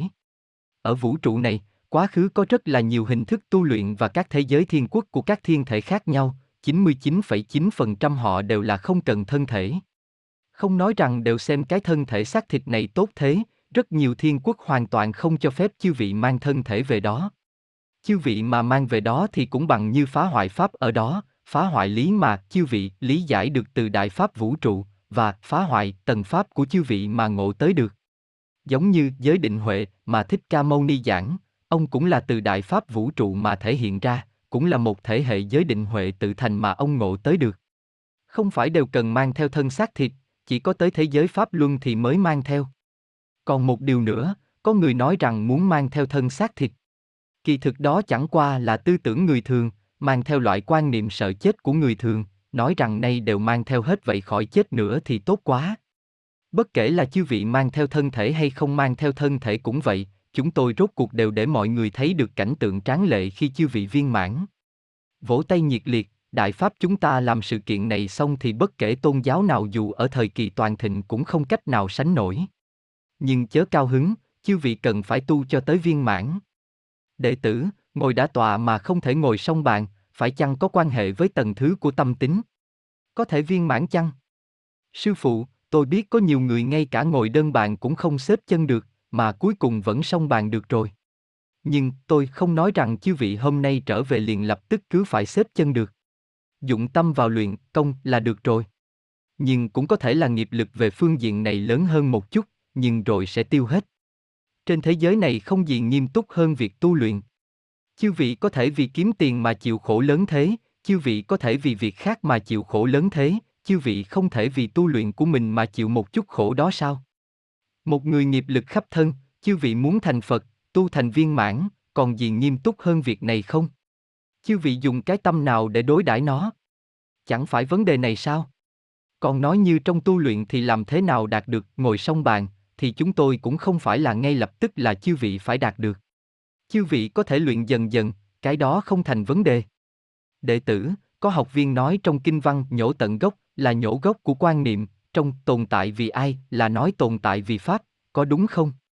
Sư phụ, chư vị đừng đào vào câu chữ, điều mà tôi bảo chư vị minh bạch ra là nội hàm trong đó, và những điều mà tu luyện của chư vị có thể nhận thức tới, chư vị không được đào sâu vào chữ nghĩa bề mặt. Vừa rồi tôi còn giảng rằng, sách của chúng ta nếu không có nội hàm đằng sau ông thì cũng không khác gì những cuốn sách khác, giấy trắng chữ đen. Vì ông có Pháp ở đó, chư vị buông tâm và không ông giữ bất kể quan niệm nào mà đọc, thì dù chư vị nhận thức được nhiều hay ít thì bảo đảm đều là đúng. Chư vị mà ông giữ bất kể quan niệm nào chưa buông xuống được hoặc đang vì tự mình mà tìm cớ và căn cứ có thể che đậy sai lầm của mình, với tiền đề như thế mà chư vị đọc, thì chư vị không nhìn ra gì hết. Chư vị buông hết bất kể tâm hữu vi mà đọc, thì điều gì chư vị cũng có thể lý giải được, chư vị lý giải được nhiều hay ít đều sẽ không xuất hiện sai lệch. Nếu chư vị ông giữ bất kể tâm nào chưa buông bỏ được mà đọc, thì chư vị không đọc ra được chút gì của ông, chỉ có thể đào vào bề mặt chữ của ông và tranh luận với nhau. Chư vị hãy tĩnh tâm đọc sách, bảo đảm những gì chư vị đáng được biết thì chư vị sẽ biết. Gần đây có một thời kỳ mà những bài tôi viết là không viết rõ ra, cố ý không viết rõ ra, không muốn tạo thành chướng ngại lớn hơn cho tu luyện của mọi người. Tôi giảng càng rõ, thì phiền não và chướng ngại mà chư vị đụng phải sẽ càng lớn, thế nên có một số điều là để chư vị ngộ ra, tuyệt sẽ không vì tôi đã giảng rõ, nên con đường tu luyện của chư vị sẽ bình thản. Chư vị khi mà nặng nhỏ đi ở phương diện những điều chư vị ngộ ra, thì những gì chư vị đụng phải và quan ải chưa vượt qua sẽ lớn lên. Chư vị đừng tưởng rằng chư vị nghe nhiều thì sẽ là hảo sự, kỳ thực Pháp đã được lưu một cách tròn đầy cho chư vị rồi, chỉ là nhìn xem chư vị ông giữ tâm thái nào mà tu. Đệ tử, con làm thế nào mới có thể khiến trạm phụ đạo trở thành một hoàn cảnh tu luyện chân chính? Sư phụ, cái này không có quy định đặc thù gì. Chúng ta không có giới điều quy định nào cả. Nhưng đã là một trạm phụ đạo, trong một số bài văn ngắn mà tôi viết, chư vị gọi là kinh văn, là có đề ra một số ý kiến về tố chất đối với phụ đạo viên, vậy nên chư vị cũng có thể đọc tham chiếu xem. Nếu muốn cho hoàn cảnh trạm phụ đạo của chư vị trở nên tốt hơn, muốn đạt tới trình độ nào đó, nhưng nếu học viên không theo được thì cũng không được, hơn nữa lại không thể có bất kỳ giới điều quy định nào để ước chế họ cần làm thế nào, ước chế bề mặt cũng không quản được nhân tâm, đó đều là giả. Vì chúng ta hàng ngày đều có học viên mới vào cửa, do đó cảnh giới chỉnh thể là vĩnh viễn không đạt tới trạng thái của thần được. Trạm phụ đạo của chư vị vĩnh viễn là người đang tu, nhưng khác với người thường. Vì bộ phận tu xong của chư vị, bộ phận có thể thành thần ấy đã cách khai rồi. Cho nên công tác của chư vị rất là gian khổ, nhân tâm mà chư vị đối mặt với là phức tạp, bảo đảm là như vậy, do đó chư vị mới có thể tu. Hãy chịu theo Pháp mà làm, xuất hiện vấn đề thì trước hết tự tìm ở mình, sau đó nhìn xem nguyên nhân của vấn đề, thì tôi nghĩ rằng các việc sẽ làm được tốt. Đệ tử, làm thế nào từ cảm tính thăng hoa lên lý tính? Sư phụ, cái này không có hình thức nào biểu hiện nơi người thường, không hề giống chư vị học bất kể loại lý luận nào. Khi thăng lên tới nhận thức một cách lý tính, chư vị sẽ phát hiện là đã minh bạch ra một cách không tự biết. Nhưng chư vị lại sẽ rất nhanh không minh bạch nữa, là vì bộ phận minh bạch của chư vị đã đạt tiêu chuẩn rồi, chư vị minh bạch xong thì nó liền cách khai ra, liền tiếp đó chư vị lại không minh bạch nữa. Do đó chư vị cần thường xuyên học bộ pháp này, nhất định phải học. Một số người chúng ta có thể học thuộc lòng pháp, nhưng qua một đoạn thời gian, thì phần đã thuộc rất kỹ rồi sao lại quên đi mất. Là vì phần đã thuộc hết sức kỹ ấy đã tu và chuyển qua rồi, còn lưu lại là phần không minh bạch, nên cần liên tục đọc. Đệ tử, học viên mà tiếng Hán không tốt lắm, phải chăng nên cần học Chuyển Pháp Luân bản tiếng Hán thì mới có thể đề cao? Sư phụ, điều ấy không là vấn đề nữa, hiện nay chúng ta có các bản nhiều thứ tiếng rồi. Nếu chỉ cuộc hạn rằng học tiếng Trung mới có thể đề cao, vậy chúng ta đâu cần phải phiên dịch thành nào là tiếng Anh, tiếng Ý, tiếng Nga, tiếng Hàn, v.v. Nghĩa là, dùng thứ tiếng khác cũng có thể đề cao đồng dạng như thế, có thể viên mãn cũng đồng như thế. Ngoài ra, nếu chư vị dụng tâm cũng như thế thì sẽ không khác chút nào đâu, không có khác biệt. Phiên dịch ấy chỉ là những từ vựng ở bề mặt chữ, mà cái khởi tác dụng là nội hàm phía sau. Đệ tử, con có tâm mong muốn tu thành, đó có tính là chấp trước không? Sư phụ, nói rằng ta muốn tu thành viên mãn, cái đó không tính là chấp trước, đó là bản tính tốt nhất của chư vị đã xuất ra. Còn nếu nói ta hàng ngày nghĩ rằng ta muốn viên mãn, làm việc gì cũng nghĩ rằng ta muốn viên mãn, thì tôi nói đó chính là chấp trước. Chư vị có nguyện vọng đó là được rồi, còn lại hãy là tu luyện. Trong đầu chư vị cứ nghĩ về viên mãn ấy, thì chiếm mất bao nhiêu thứ mà lẽ ra chư vị tu luyện. Đó còn chưa phải chấp trước ư? Đệ tử, đọc xong kinh văn đối thoại với thần thời gian của ngài, một số học viên rất chấp trước vào thời gian, nhìn nhận khuynh hướng này thế nào?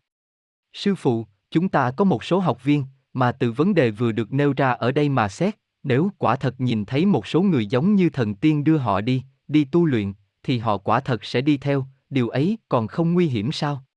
Đó là vấn đề nhỏ sao? Tôi bảo chư vị này, trong thiên thể thì vật chất mênh mông nào cũng đều là thần. Nhân loại nhìn nhận rằng ông thời gian là một loại quan niệm. Mặt trời mọc lên, trời tối, trời sáng, nào là đồng hồ đang chạy, nào là vật chất đang phát sinh biến dị, trái cây khi trời nóng rất nhanh hỏng, cơm mà không ăn sẽ thiêu, nào là cây lương thực đang chín, nào là một năm có 4 mùa, hết thảy hệt như là biểu hiện của khái niệm thời gian. Tin rằng nó là một loại khái niệm. Kỳ thực để tôi bảo chư vị rằng hết thảy những xúc tiến ấy là bản thân thời gian đang nắm, ông là thần. Ngay cả mặt trời mọc lên, lặn xuống, tốc độ trái đất vận chuyển quanh mặt trời thảy đều là thời gian tạo thành. Nhưng thời gian ấy nó lại cực kỳ phức tạp. Không gian khác nhau có thời gian khác nhau, mà hoàn cảnh còn to lớn hơn là còn có thời gian của hoàn cảnh to lớn hơn, ở hoàn cảnh còn to lớn hơn nữa còn có các loại thời gian nhỏ độc lập khác nhau, chính là nhân tố cực kỳ phức tạp. Chúng ta thông thường gọi là thời không, ở các không gian khác nhau có các khái niệm thời gian khác nhau. Theo nhân loại ngày nay, các nhà khoa học ngày nay mà nói rằng tinh cầu kia cách chúng ta nơi đây 15 vạn năm ánh sáng, ấy là tôi chẳng qua mượn dùng khái niệm tư duy con người của họ để nói rõ ra một việc cho chư vị. Kỳ thực lối nói ấy đều là sai. Xung quanh các tinh cầu khác nhau đều có một trường của bản thân nó có thời gian của bản thân nó. Giữa các tinh cầu khác nhau, cách địa cầu chúng ta và một khoảng cự ly cách không gian của địa cầu là tồn tại các hoàn cảnh khác nhau, về thời gian của các hoàn cảnh khác nhau là có khác biệt. Trong không gian tồn tại giữa địa cầu chúng ta và các tinh cầu mà nhìn thấy, nếu tính toán chiểu theo tốc độ hiện nay, thì hoàn toàn không chuẩn xác. Từ một tinh cầu sang một tinh cầu khác thì tốc độ là không chỉ có một, hơn nữa phạm vi khác nhau đều có các trường thời gian khác nhau, cũng có thể nói là thời không. Tốc độ phóng xạ ban đầu của nó rất là nhanh, về một cái, nhưng càng tới địa cầu thì càng chậm, nó là như thế. Khi nó tiến nhập vào các trường không gian khác nhau, nó còn xuất hiện lúc nhanh lúc chậm, lúc nhanh lúc chậm. Còn rất nhiều điều mà khoa học hiện nay không nhận thức được. Thời gian nắm, quản lý, rất nhiều thứ, đó chẳng phải là thần sao? Đệ tử, có những nhóm học Pháp mà khi học Pháp, phụ đạo viên hoặc học viên có những vị nói những chuyện dường như ngoài lề. Sư phụ, chúng ta học Pháp thì chỉ là học Pháp, chư vị không được nói về Pháp đối chiếu với Pháp, thế thì chư vị bằng như để học viên đặt ra định nghĩa cho Pháp. Chúng ta có thể bàn về những thiếu sót của mình đối chiếu với Pháp, hoặc là, tôi ngộ ra rằng tôi phân phối tiền vào công việc như thế nào, thế cũng được. Nhưng có một điểm, tôi không chủ trương rằng mọi người thường hay có những việc ấy. Tôi hy vọng nhất là mọi người thường xuyên thông đọc cuốn Chuyển Pháp Luân hoặc bất kỳ sách Đại Pháp nào. Chư vị thông đọc ông, có chữ mà không biết thì có thể giải thích bề mặt ý tứ của chữ đó. Còn như nội hàm ở đằng sau ông, thì chư vị cũng giải thích không nổi. Mỗi cá nhân đều sẽ có nhận thức, bạn nhận thức thế này, mình nhận thức thế kia, có thể nảy sinh xung đột với nhau, nhưng mọi người nhất định chớ làm loại việc ấy. Những gì tôi viết thông thường đều bao hàm nội hàm với rất nhiều tầng thứ rất lớn và phạm vi rất rộng, do đó chư vị hoàn toàn không nói rõ được. Điều chư vị có thể giảng rõ là chỗ chư vị nhận thức, nhưng người khác không nhất định là đồng ý. Điều vị kia có thể giảng rõ là tầng những thứ mà vị ấy nhận thức được, nhưng chư vị lại không nhất định là đồng ý. Mỗi người đều có nhận thức khác nhau của mình, là nguyên nhân tầng thứ khác nhau. Chư vị chỉ cần tĩnh tâm lại, không mang bất kể quan niệm nào mà đọc mà học, dẫu rằng chư vị cảm thấy dường như không hiểu, cũng bảo đảm rằng lý giải sẽ không xuất hiện lệch lạc. Lý giải được bao nhiêu, minh bạch được bao nhiêu, kỳ thực dường như nên là như thế. Bảo một học viên mới lập tức minh bạch ra tất cả những điều của Đại Pháp, vậy cũng không hiện thực. Đệ tử, ngài ở trong kinh văn tồn tại vì ai, là ý nói tồn tại vì chân lý vũ trụ, hay là tồn tại vì sự thuần chân tiên thiên? Sư phụ, chư vị lại đào vào câu chữ rồi. Để tôi bảo mọi người, chư vị cần tồn tại vì bản thân chư vị. Vỗ tay, chư vị nếu chẳng muốn tu, chẳng muốn viên mãn nữa, thì chư vị tồn tại vì ai cũng có tác dụng gì? Tu của chư vị, viên mãn của chư vị, chẳng phải là giải thoát cá nhân chư vị sao? Kỳ thực tôi giảng lời này là để bảo chư vị, rằng trong quá trình tu luyện chư vị kiên định chính mình, đừng chịu bất kể ảnh hưởng nào, đó chẳng phải có trách nhiệm vì bản thân chư vị ư? Chư vị cần có trách nhiệm về bản thân chư vị. Không được vì những ai can nhiễu chư vị mà bị dẫn động, mà tồn tại. Chính là ý tứ đó. Đệ tử, khi luyện công ở điểm luyện công, phát băng tiếng bài động công của thầy, nhưng có người ngồi đã tọa, thế có được không? Sư phụ, tôi nghĩ rằng chúng ta thống nhất luyện công là tốt nhất. Đã là tập thể luyện công cùng nhau, thì mọi người luyện cùng như nhau là tốt nhất. Nếu nói, tôi chính là muốn tự mình luyện riêng, tôi đã luyện động công rồi, bây giờ tôi muốn luyện tĩnh công, thế cũng không phải là không được. Chúng ta không cần nghiêm khắc cứ phải làm vậy đâu. Tuy nhiên, mọi người đã là luyện cùng nhau, tôi nghĩ rằng tập thể cùng luyện giống nhau là tốt nhất. Chư vị coi, nếu mỗi từng cử động càng đều tăm tắp, thì trường ấy càng lớn, lực lượng càng mạnh, tay của chư vị sẽ mang theo bay bổng nhẹ nhàng. Đệ tử, khi học Pháp thì đọc thành tiếng và đọc thầm thì hiệu quả phải chăng như nhau? Sư phụ, không có khác biệt gì lớn, chỉ là chúng ta những người khác nhau có thói quen khác nhau. Có người chính là cảm thấy như tôi niệm thành tiếng thì dường như không nhớ được, có người nói tôi niệm thành tiếng thì mới có thể nhớ được một cách thiết thực, đó là khác biệt ở thói quen. Hãy căn cứ theo tình huống khác nhau của riêng mình, làm thế nào cũng được. Đệ tử, có người nhìn nhận rằng thông đọc ấy là mọi người cùng nhau đọc thành tiếng, như thế đã toàn diện chăng? Sư phụ, thông đọc hay không ấy là không đồng đẳng với đọc to tiếng. Thông đọc cũng không đồng đẳng với đọc nhỏ tiếng, thông đọc cũng không đồng đẳng với đọc thầm, chư vị theo thói quen mà muốn dùng biện pháp nào cũng được. Căn cứ thói quen của chư vị mà đọc. Đệ tử, thân thể Phật thì lạp tử bề mặt thôi nhất là nguyên tử phải không? Sư phụ, ấy là tôi mượn dùng từ vựng của nhân loại để giảng pháp, nói rằng ông phải chăng tuyệt đối là nguyên tử như chúng ta? Không phải thế. Thứ ông cần không phải là vật chất bề mặt thực thể của bất kể vật chất nào ở không gian chúng ta, mà là vật chất ở không gian đồng đẳng, là có uy lực lớn hơn. Đệ tử, người ta chết rồi, thành phần tầng lớn nhất là phân tử này tuột ra, vậy phải chăng thân thể ở không gian khác vẫn là phân tử, nhưng không phải là lớn nhất? Sư phụ, vì con người luân hồi chuyển sinh trong tam giới. Tất cả thân thể nội trong tam giới đều được gọi là nhân thân, tất cả phân tử trong tam giới đều được gọi là phân tử. Chỉ là lạp tử lớn nhỏ khác nhau, cấu thành nên các không gian khác nhau. Tuy nhiên không hoàn toàn là như thế. Đệ tử, có Phật thì có ma, tới tầng thứ cực cao thì vẫn có hay không? Sư phụ, tới tầng thứ cực cao thì không có ma nữa, nhưng có các sinh mệnh khác nhau và tồn tại tính tương đối. Vũ trụ này to lớn tới mức không phải điều chư vị có thể tưởng tượng, không phải dùng tư tưởng con người của chư vị là có thể tưởng tượng nổi. Đệ tử, trừ đi tâm tật đố, phải chăng cần cải biến thoáng cái tính cách hướng nội? Sư phụ, tính cách hướng nội là vấn đề tính cách người ta. Còn nói về tâm tật đố thì nó không có quan hệ trực tiếp với tính cách. Tôi là hướng nội, tôi không thích nói chuyện, tôi cũng không tật đố người khác, chẳng phải có nhiều người như thế mà. Đệ tử, trong tình huống không ảnh hưởng tới học viên tu luyện, học Pháp mà không làm hoạt động nào cả, đó có phải là sợ hãi không? Sư phụ, học viên chúng ta đều có thể tu luyện một cách hết sức thiết thực, ấy là tốt nhất. Nhưng có những lúc tập thể chúng ta làm một số hoạt động hoặc chúng ta luyện công tập thể, mở pháp hội, đó cũng là một bộ phận an bài trong tu luyện của chư vị. Về căn bản là để hoàn cảnh tu luyện Đại Pháp không bị tổn thất, cái đó không có sai, nếu trong tâm thật sự sợ hãi, vậy đó là sự việc về phương diện tâm tính. Đệ tử, ngươi chỉ còn một tay mà luyện công ở điểm luyện công phải chăng có ảnh hưởng tới Đại Pháp? Sư phụ, không có ảnh hưởng. Không sao cả. Đệ tử, đồng sự đều phấn đấu đổ học vị, lãng phí quá nhiều thời gian, con không muốn làm nghiên cứu sinh. Sư phụ, tôi nghĩ rằng, tư tưởng ấy của chư vị hơi chút quá khích. Vì tôi bảo mọi người cần phải tu luyện một cách phù hợp mức độ tối đa với người thường. Học vị của chư vị cũng vậy, công phu làm gì đó của chư vị cũng vậy, rất có thể có lợi hơn cho việc chư vị nhận thức Pháp, có thể có lợi cho chư vị hồng Pháp và nhận thức Pháp sau này, cũng quan hệ tới cuộc sống cá nhân trong tương lai của chư vị. Chừng nào tu luyện của chúng ta chưa kết thúc, chư vị chính là cần phải tu luyện một cách phù hợp với người thường ở mức độ tối đa, đó không phải chư vị sai. Kỳ thực chư vị làm nghiên cứu sinh, chư vị đổ được học vị là tuyệt sẽ không vì học Pháp mà ảnh hưởng. Tuyệt sẽ không vì chư vị làm nghiên cứu sinh mà ảnh hưởng học Pháp. Việc này chính là xem chư vị thu xếp quan hệ này như thế nào, không có vấn đề. Rất nhiều người chúng ta đều là làm thế, rất nhiều học sinh cũng đều làm thế. Kỳ thực chúng ta có rất nhiều người học vấn cao lý giải Pháp được nhanh, tư tưởng khai mở hơn, là vì tôi là kết hợp với tư tưởng người hiện đại mà giảng Pháp.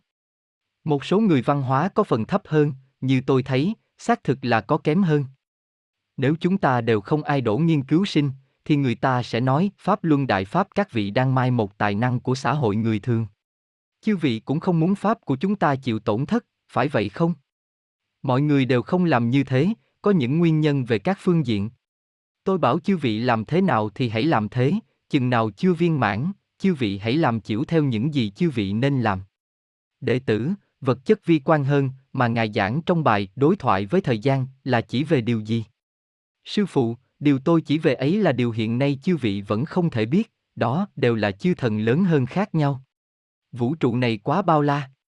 Vật chất bao la đến mức không cách nào dùng khái niệm tư duy của con người để hình dung được nó. Ngôn ngữ con người dù dùng hết thì cũng không thể hình dung, vậy thì chư vị nói thế nào đây, ngay cả khi chư vị tu luyện tới viên mãn rồi, chư vị cũng không thể biết bất kể sự việc gì vượt ra ngoài khỏi tầng thứ chư vị. Chư vị chứng đắc quả vị lớn đến đâu, thì chư vị có trí huệ lớn đến đó. Ấy là sở đắc của tu luyện của chư vị, ấy là điều tầng thứ quyết định. Đệ tử, người không tu luyện Pháp Luân Đại Pháp, nhưng bình thường tâm tính rất tốt, thì tương lai sẽ thế nào? Sư phụ, vị ấy tương lai sẽ tiếp tục chuyển sinh trong lục đạo luân hồi, chư vị nói xem có thể thế nào? Vị ấy tâm tính dẫu tốt nữa thì chẳng phải vẫn là so với tiêu chuẩn người thường. So với tiêu chuẩn của Pháp mà xét, thì sẽ không nhất định là tốt nữa. Đệ tử, con có những lúc thiên mục nhìn thấy những điều tốt và những điều không tốt, không thể tham gia học Pháp luyện công tập thể, một quan đó vẫn chưa vượt qua được, rất thống khổ. Sư phụ, khi nhìn thấy những thứ đó thì đừng động niệm, chư vị quản nó là tốt xấu làm gì, đó vẫn là bản thân chư vị động niệm rồi. Chư vị nhìn thấy thì là chư vị nhìn thấy, chư vị đừng nghĩ gì, chư vị cũng đừng theo nó. Tự như xem phim vậy, thế thì có thể ảnh hưởng chư vị luyện công chăng? Tôi không tin. Có thể ảnh hưởng chư vị luyện công ấy là vì chư vị động tâm, phân biệt rằng cái nào tốt thì chư vị theo nó, cái nào không tốt thì chư vị không theo nó. Chư vị theo ai thì cũng là không tốt, dù nó tốt đến mấy thì chư vị theo cũng là không tốt rồi, không ai có thể đưa chư vị đến viên mãn. Để tôi bảo mọi người, trên thế giới này không một vị thần nào ở đây độ nhân đâu. Pháp lớn như thế này đang truyền ở nơi đây, ai tới can nhiễu thì vị đó đều phải rớt xuống. Bằng như can nhiễu tới Đại Pháp vũ trụ, dù thần, Phật, đạo xuất sắc đến mấy, cũng phải rớt xuống. Nhân loại đã phát sinh biến dị từ lâu, giờ đây hành vi của nhân loại, khoa học của nhân loại, hết thảy những gì của nhân loại đều không phải những điều nhân loại nên có. Nếu không phải là vì truyền Pháp này, thì có lẽ đã không có con người hôm nay từ lâu rồi. Vũ trụ chính là có thành trụ hoại. Chư vị dẫu không thừa nhận nó có kiếp nạn, nhưng các tinh cầu trong vũ trụ, ai cũng đều thấy cả, các nhà khoa học hiện nay nhìn thấy các tinh cầu bị nổ tung nhiều lắm, địa cầu của chư vị sẽ không nổ tung sao? Tại sao cứ phải là tinh cầu khác thì mới nổ tung? Đương nhiên loại sự việc này tuyệt đối sẽ không có ở địa cầu chúng ta, tôi chính là giảng đạo lý đó. Đệ tử, Trong bài Giảng Pháp ở Pháp hội Mỹ Quốc và Giảng Pháp ở Pháp hội Sydney về sắp xếp nguyên tử tạo thành phân tử, phải chăng là 20 vạn hoặc 200 vạn, cái nào là đúng? Sư phụ, cái nào cũng đúng, mà 2.000 vạn cũng không sai. Tư tưởng con người hay thích nhìn vấn đề một cách cố định. Phân tử ấy có rất nhiều tầng. Vì khoa học hiện đại ấy, nó nhận thức là chung chung như thế, tôi là mượn lời của nó mà giảng, nếu chư vị cứ nhất định truy nó đến cùng, thì chư vị chịu theo 20 vạn mà tính, nhưng cũng không chuẩn xác, riêng phân tử là có rất nhiều tầng, các lạp tử lớn nhỏ khác nhau là khác nhau. Đệ tử, về vấn đề cúng tượng Phật, có người nói là pháp thân của sư phụ, có người nói là pháp thân của bản thân tượng Phật. Sư phụ, vừa rồi tôi đã giảng, không có bất kể Phật nào đang độ nhân ở đây. Vậy tượng đó có gì? Có tượng Phật mà trên đó thấy được Phật nguyên lai vốn có, nhưng cực kỳ hiếm, vẫn chỉ là ở chùa cổ xưa thôi, trên những tượng Phật đó là có. Vì tôi làm sự việc này, đầu tiên là làm bên trên, rồi sau làm tới không gian nhân loại đây, rồi sau đó làm tới tam giới. Như vậy, khi làm sự việc này, những gì bị phong bế ở đây là không ra được, những gì không bị phong bế thì đều không có pháp thân. Nhưng bị phong bế ấy, họ cũng không có quản việc gì, cũng không làm gì cả. Họ thấy chư vị tu được tốt, có thể nhịn không được bèn nói vài lời với chư vị, nhưng họ tuyệt đối sẽ không quản bất kể việc gì của chư vị. Đệ tử, có người nói trên bức tượng Thiên Đàng Đại Phật là pháp thân của sư phụ, chính là sư phụ. Sư phụ, tôi lần đầu tới Hồng Kông, tôi phát hiện rằng trên tượng Phật đó không có Phật, không hề đạt mục đích khai quang, mà lại còn có những thứ loạn bát nháo phụ bám trên đó, tôi bèn thanh lý chúng. Tôi thanh lý xong bèn đưa pháp thân của mình lên đó quản, chính là như vậy. Nhiều người đến thế bái, lạy, bái những thứ loạn bát nháo kia thì đâu có được. Hơn nữa đó là hình tượng Phật, do đó tôi bèn quản. Đệ tử, thân thể xuất thế gian Pháp thì có biểu hiện của nghiệp bệnh không? Sư phụ, không có. Tuy nhiên trong thân thể người tu luyện chúng ta hôm nay đều rất loạn, nhưng đều đang chỉnh lý rồi. Bất kể một loại phương pháp tu luyện chính Pháp nào, sau khi xuất khỏi tam giới, thì thân thể đều không lại xuất hiện trạng thái nghiệp bệnh này nữa, tuyệt đối không có nữa. Nhưng họ chưa đạt quả vị của mình, họ vẫn có xuất hiện mâu thuẫn giữa người với người ở xã hội người thường, mà sát về tâm tính, vẫn có một mạch cho đến khi viên mãn. Đệ tử, trong sự kiện ở Bắc Kinh và tương tự, thì những người kiên định thực tu sẽ như thế nào? Sư phụ, người kiên định thực tu thì thế nào? Ý tứ câu hỏi của chư vị là gì? Dường như mọi người không ai nghe minh bạch câu hỏi cả. Là nói chư vị không tham dự, ấy là bản thân chư vị kiên định thực tu, là ý đó chăng? Trong lời nói có ý như bản thân mất cơ hội viên mãn mà tìm căn cứ lý do, tâm còn đặt vào cả tôi nữa. Đạo lý thì tôi đã giảng tới mức không thể rõ ràng hơn nữa rồi. Mỗi lần sự việc, khi xuất hiện sự việc lớn thế này, đều là khảo nghiệm tốt nhất và một bước tốt nhất để học viên bước ra, tiến về viên mãn, là thời cơ tốt nhất. Chúng ta có người có thể bước ra, có người mà họ vẫn cảm thấy mình vì thực tu nên bất động. Viên mãn tới rồi chư vị cũng cứ bất động, tôi xem chư vị làm sao đây, chư vị cũng không muốn viên mãn. Chỉ tu thôi, tu vì điều gì? Không phải vì viên mãn sao? Thực chất là lấy cớ cho bản thân mình, tìm cớ cho một cái tâm chấp trước khác của chư vị. Chứ không phải là thực tu mà bất động, bình thường chư vị vẫn biểu hiện thật sự là thực tu như vậy chăng, bất động như vậy chăng? Đệ tử, con thấy ngài ở công viên, bấy giờ ngài trông rất nghiêm khắc, nhưng hiện nay trong tâm con vẫn không buông được, sợ gặp ngài, nhưng cũng hết sức muốn gặp ngài. Sư phụ, tôi nghĩ là tôi tiếc khi nghiêm khắc thế chứ. Đặc biệt khi tôi ở Đức, Pháp và Pháp hội tại Âu Châu, tôi đã giảng một câu thế này, tôi nói rằng chừng nào chư vị có thể học, chừng nào chư vị có thể tu, thì dù chư vị từng phạm sai lầm gì, tôi cũng đều độ chư vị. Tôi nói rằng tôi đã mở ra một cửa lớn, kỳ thực tôi mở ra ấy đã không còn cửa nữa rồi, chính là xét nhân tâm. Mọi người chớ nghĩ nhiều quá, tôi tuyệt đối sẽ không có ân oán với con người. Chư vị nói tôi tốt, chư vị nói tôi xấu thì đều không động được tâm của tôi, do đó tôi có thể biết được tâm của chư vị. Chư vị muốn tu, chư vị thật sự có thể tu, thì tôi sẽ có trách nhiệm với chư vị. Đệ tử, với học viên mới thì thế nào được tính có tiền sử bệnh tâm thần, gia tộc có tiền sử bệnh tâm thần? Sư phụ, bệnh viện chẳng phải đưa ra kết luận rồi sao? Biểu hiện bất bình thường, không thanh tĩnh, không ý thức được chính mình. Pháp chúng ta là cấp cho con người, cần độ chủ nguyên thần con người. Đến lúc người ta không ý thức được bản thân, thì tôi cấp pháp này cho ai? Chính vì điều này, cho nên không có biện pháp cứu độ. Đệ tử, khi học pháp luyện công, tư tưởng có những thứ đối kháng với pháp, đó là quan niệm hình thành hậu thiên, có ảnh hưởng về sau này không? Sư phụ, về ảnh hưởng đến sau này ư, hiện nay chẳng phải đang ảnh hưởng chư vị sao? Chư vị đã biết chúng là quan niệm hình thành hậu thiên, chúng không phải chư vị.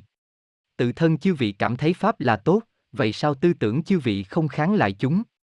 Chính tự chư vị muốn luyện công, muốn đả tọa, chúng cứ muốn chư vị không tỉnh, chính là không để chư vị luyện công, lẽ nào chư vị vẫn thừa nhận chúng? Thân thể người mỗi bộ phận đều là bản thân chư vị, là vì chúng là chư vị. Miệng của chư vị thì chư vị muốn mở ra thế nào thì mở ra thế nấy, muốn phát ra âm thanh nào thì phát ra âm thanh ấy, cái miệng đó là của chư vị. Cái tay của chư vị muốn động, chư vị muốn để nó động thế nào thì nó động thế nấy, nó là chư vị. Tứ chi của chư vị cũng thế. Vậy mà tại sao khi chư vị ngồi đã tọa, thì tư tưởng của chư vị mà chư vị muốn nó tỉnh nó lại không tỉnh lại? Là vì nó không phải chư vị. Những thứ đó, nếu chư vị chẳng phân biệt rõ, nếu coi nó như là chư vị, thì chúng tôi không độ chư vị, phải vậy không? Chư vị thừa nhận thứ bất hảo kia là chư vị, thì chúng tôi không thể độ chư vị nữa.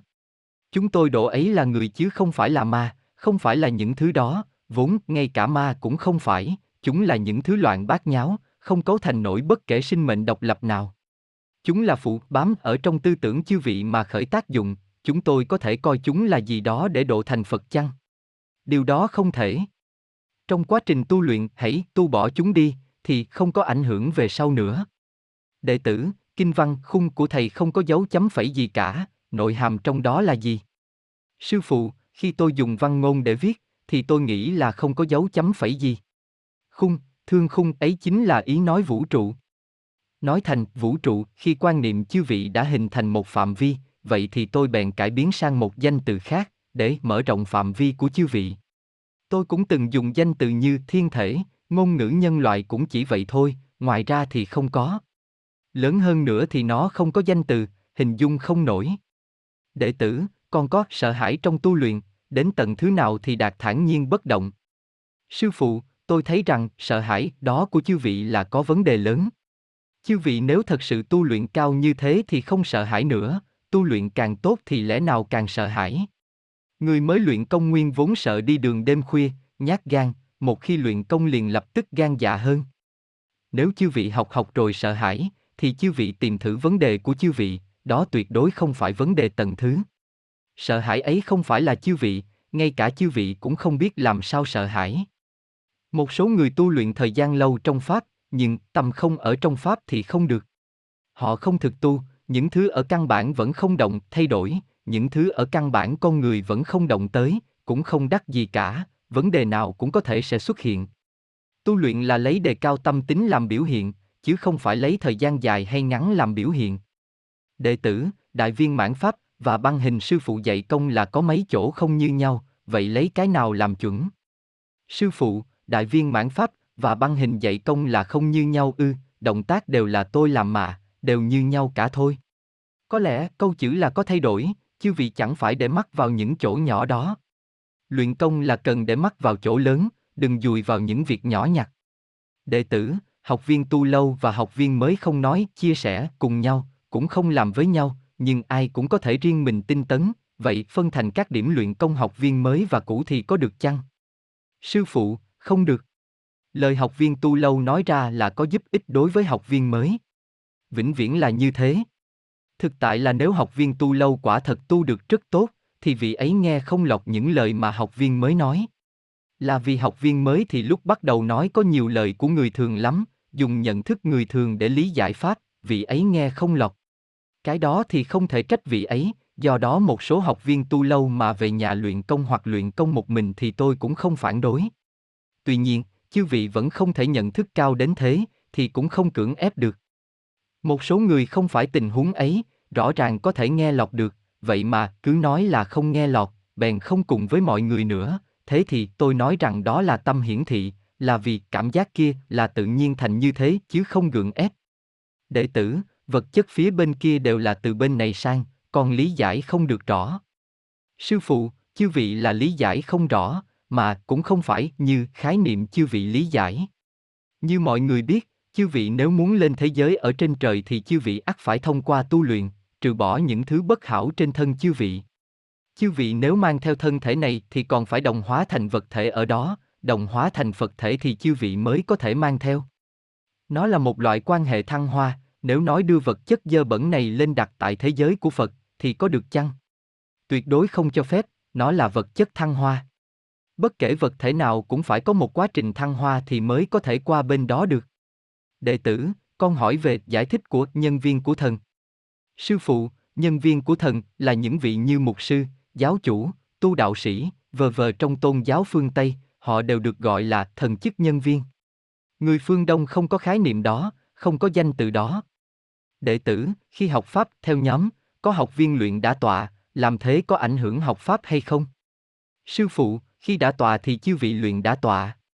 Chư vị biết chư vị ngồi xếp bằng không được lâu, chư vị đau đến mắm môi mắm lợi, thì chư vị học Pháp không được tốt. Học Pháp là cực kỳ trọng yếu, bất kể sự việc hành vi nào ảnh hưởng đến học Pháp thì đều đừng làm. Chư vị nói, tôi có thể kiên trì ngồi như thế, thế thì đương nhiên quá tốt. Vừa ngồi vừa nghe thôi, thế càng tốt, vừa ngồi vừa học Pháp. Có người ngồi không kiên trì, thực tế không trụ được thì chư vị cứ tháo chân. Chư vị đừng đợi đến lúc tê mỏi rồi chư vị mới tháo, chư vị cũng không nghe lọt Pháp nữa, chỉ có nghĩ người khác đừng đụng vào mình thôi. Học Pháp chính là học Pháp nghiêm chỉnh. Đệ tử, quan niệm hòa tan trong tình rồi phải không? Sư phụ, không phải như khái niệm của chư vị. Bất kể sinh mệnh nào, miễn nó sinh tồn trong hoàn cảnh tam giới, thì nó di mạng thấm ngập trong tình. Loại di mạng này không phải như người ta lọt vào trong nước, vốn chỉ là nước tiếp xúc với da thôi, mà là hết thảy những thứ trong tế bào của toàn bộ thân thể nó, miễn là gì đó ở tầng phân tử này thì đều di mạng ở trong tình tấy. Đệ tử, ở nơi người thường thì có tình trước hay là có quan niệm trước? Sư phụ, chư vị ngay khi sinh ra thì chư vị đã ở trong tình rồi, chư vị chưa sinh ra thì chư vị cũng ở trong tình rồi. Là vì khi chư vị ở trong thai mẹ thì đã ở trong tình rồi, chỉ là chư vị không biết, nhưng chư vị biết sự thân thiết của mẹ. Quan niệm là hình thành hậu thiên, là thuận theo tuổi lớn lên mà dần dần hình thành. Trẻ em cỡ 4, 5 tuổi thì chưa có quan niệm, nó chưa hình thành quan niệm nào cả. Đệ tử, về công tác do trạm phụ đạo an bài thì nên chịu theo yêu cầu mà làm. Nhưng có người nói rằng họ cũng là người trong tu luyện, lấy Pháp làm thầy, chịu theo tự mình ngộ thế nào thì làm thế nấy. Sư phụ, tôi bảo mọi người này, chúng ta dù làm việc gì, cũng nên phối hợp với trạm phụ đạo mà làm, không được tự mình muốn làm sao liền làm nấy, đó là thứ nhất. Thứ hai, tôi cũng bảo chư vị rằng, việc mà trạm phụ đạo làm, cũng đều là trong tình huống tôi vắng mặt, là được Hội Nghiên cứu Bắc Kinh đồng ý mà làm. Chúng ta có rất nhiều trạm phụ đạo làm rất nhiều việc rồi, các việc được làm là tốt đẹp mà. Sai sót khó tránh khỏi, họ cũng là người trong tu luyện. Về điểm này thì chư vị không có nói sai. Hoạt động do họ tổ chức là không phân tách khỏi tu luyện của bản thân họ. Vấn đề này là tôi cần chú ý theo sát, không thể để mỗi người một cách, do đó mọi người đừng để tâm vào những việc ấy. Nếu họ thật sự có sai lầm, thì hãy lấy thiện ý mà nói với họ. Tôi nghĩ rằng, thật sự nói đúng rồi, họ sẽ không thể không tiếp thu. Mọi người đều là người tu luyện. Tôi thường hay nói câu này, tôi nói rằng chư vị nếu dùng thiện tâm, hoàn toàn không có tự tư, không nghĩ chút gì về mình hết, hoàn toàn là tốt cho người ta, chư vị nói mấy lời với họ, họ sẽ bị chư vị cảm động đến rơi lệ. Nếu trong lời mà chư vị nói, cơ điểm mục đích là vì bản thân mình, mỗi lời nói đều để ve vuốt lòng người, ái chà, bạn đừng hiểu lầm tôi việc này nhé, đừng hiểu lầm tôi việc kia nhé, tôi nói lời này là không để người ta bắt bẻ tôi. Cái gì chư vị cũng có, trong não chư vị hoạt động xuất ra những lời ấy là mang theo tính tức phi thường bất hảo.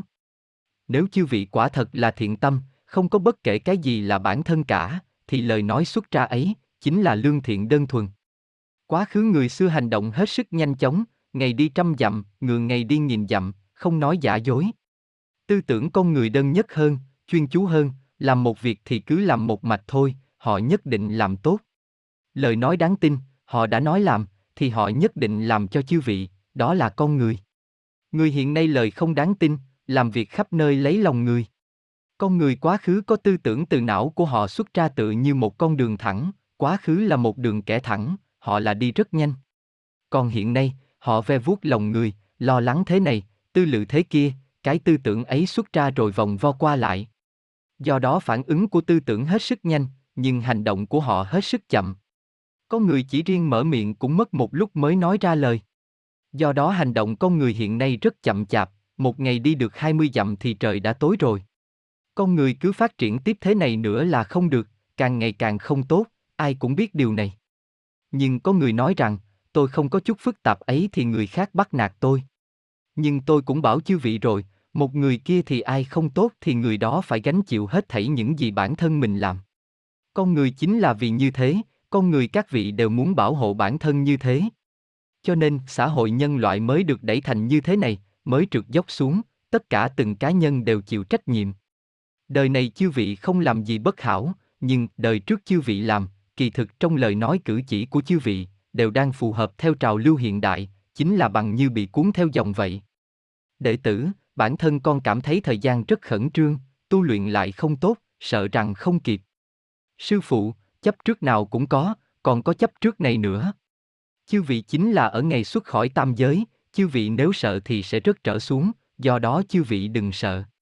Sợ cái gì là tu không tốt? Chỉ một cái sợ ấy, chính là có thể khiến chư vị tu không thành. Chỉ quản việc buông các tâm mà tu, còn đừng quản gì nữa. Cũng đã đắc pháp rồi thì còn sợ gì nữa? Xưa giảng rằng, triêu văn đạo, tịch khả tử. Không ai lý giải được nội hàm chân chính trong đó là gì. Sao lại nói, triêu văn đạo, tịch khả tử? Phải chăng là sáng sớm tôi nghe đạo, thì đến tối sẽ chết? Không phải ý tứ đó. Đó là nói rằng, sáng sớm tôi đã đắc đạo rồi, đến tối dẫu tôi chết tôi cũng không sợ. Ấy là nội hàm chân chính của nó. Mọi người hãy nghĩ xem, đã nghe đạo rồi, ai đã nghe đạo rồi, ấy là chính mình đắc đạo rồi, đặt ở trong não kia chẳng phải là pháp. Đưa vào não chư vị chính là pháp đó. Đưa vào não chư vị là pháp, ông dung nhập trong tư tưởng chư vị rồi, đó là khẳng định, nếu không chư vị không nhớ được ông. Bộ phận mà đắc pháp ấy, chư vị thật sự chết rồi thì có thể hạ vào địa ngục chăng? Chư vị có thể nhập lục đạo chăng? Bộ phận ấy là đắc pháp rồi, là đồng hóa với pháp. Hôm nay chư vị cả pháp lớn như thế này cũng đã học rồi, hãy đọc sách từng lượt, chư vị còn nghĩ vấn đề đó làm chi? Chỉ quản tu luyện thôi, cái sợ gì cũng đều là chấp trước, bất kể chấp trước nào cũng đều là trở ngại.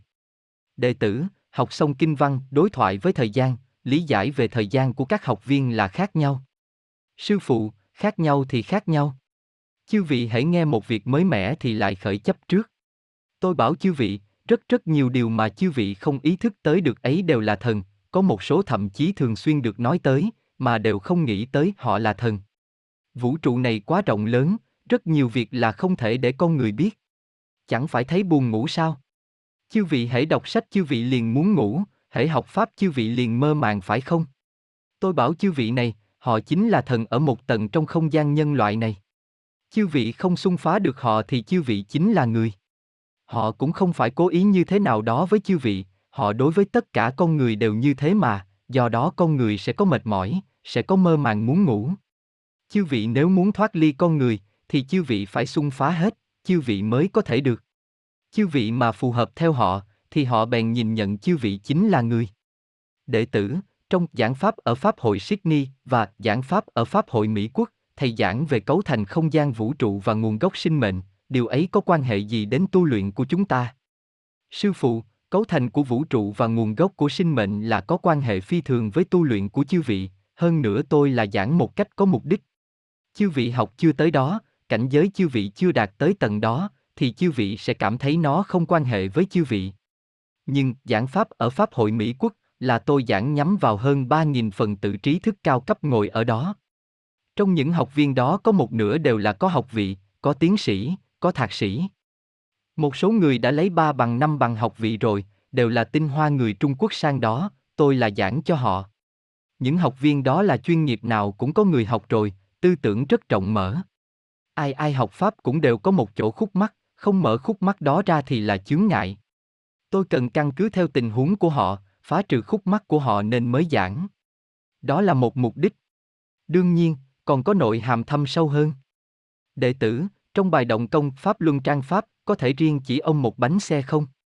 Trong bài động công Quán Thông Lưỡng Cực Pháp, là bắp tay dẫn cẳng tay, hay là cẳng tay dẫn động bắp tay?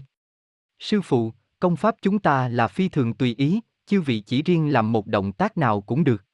Chúng tôi vì để thích ứng cho người có công tác, có thể để chư vị tu luyện ở hoạt động trong xã hội bận rộn, do đó chính là thuận tiện như thế, đã mở ra một pháp môn hết sức thuận tiện như thế.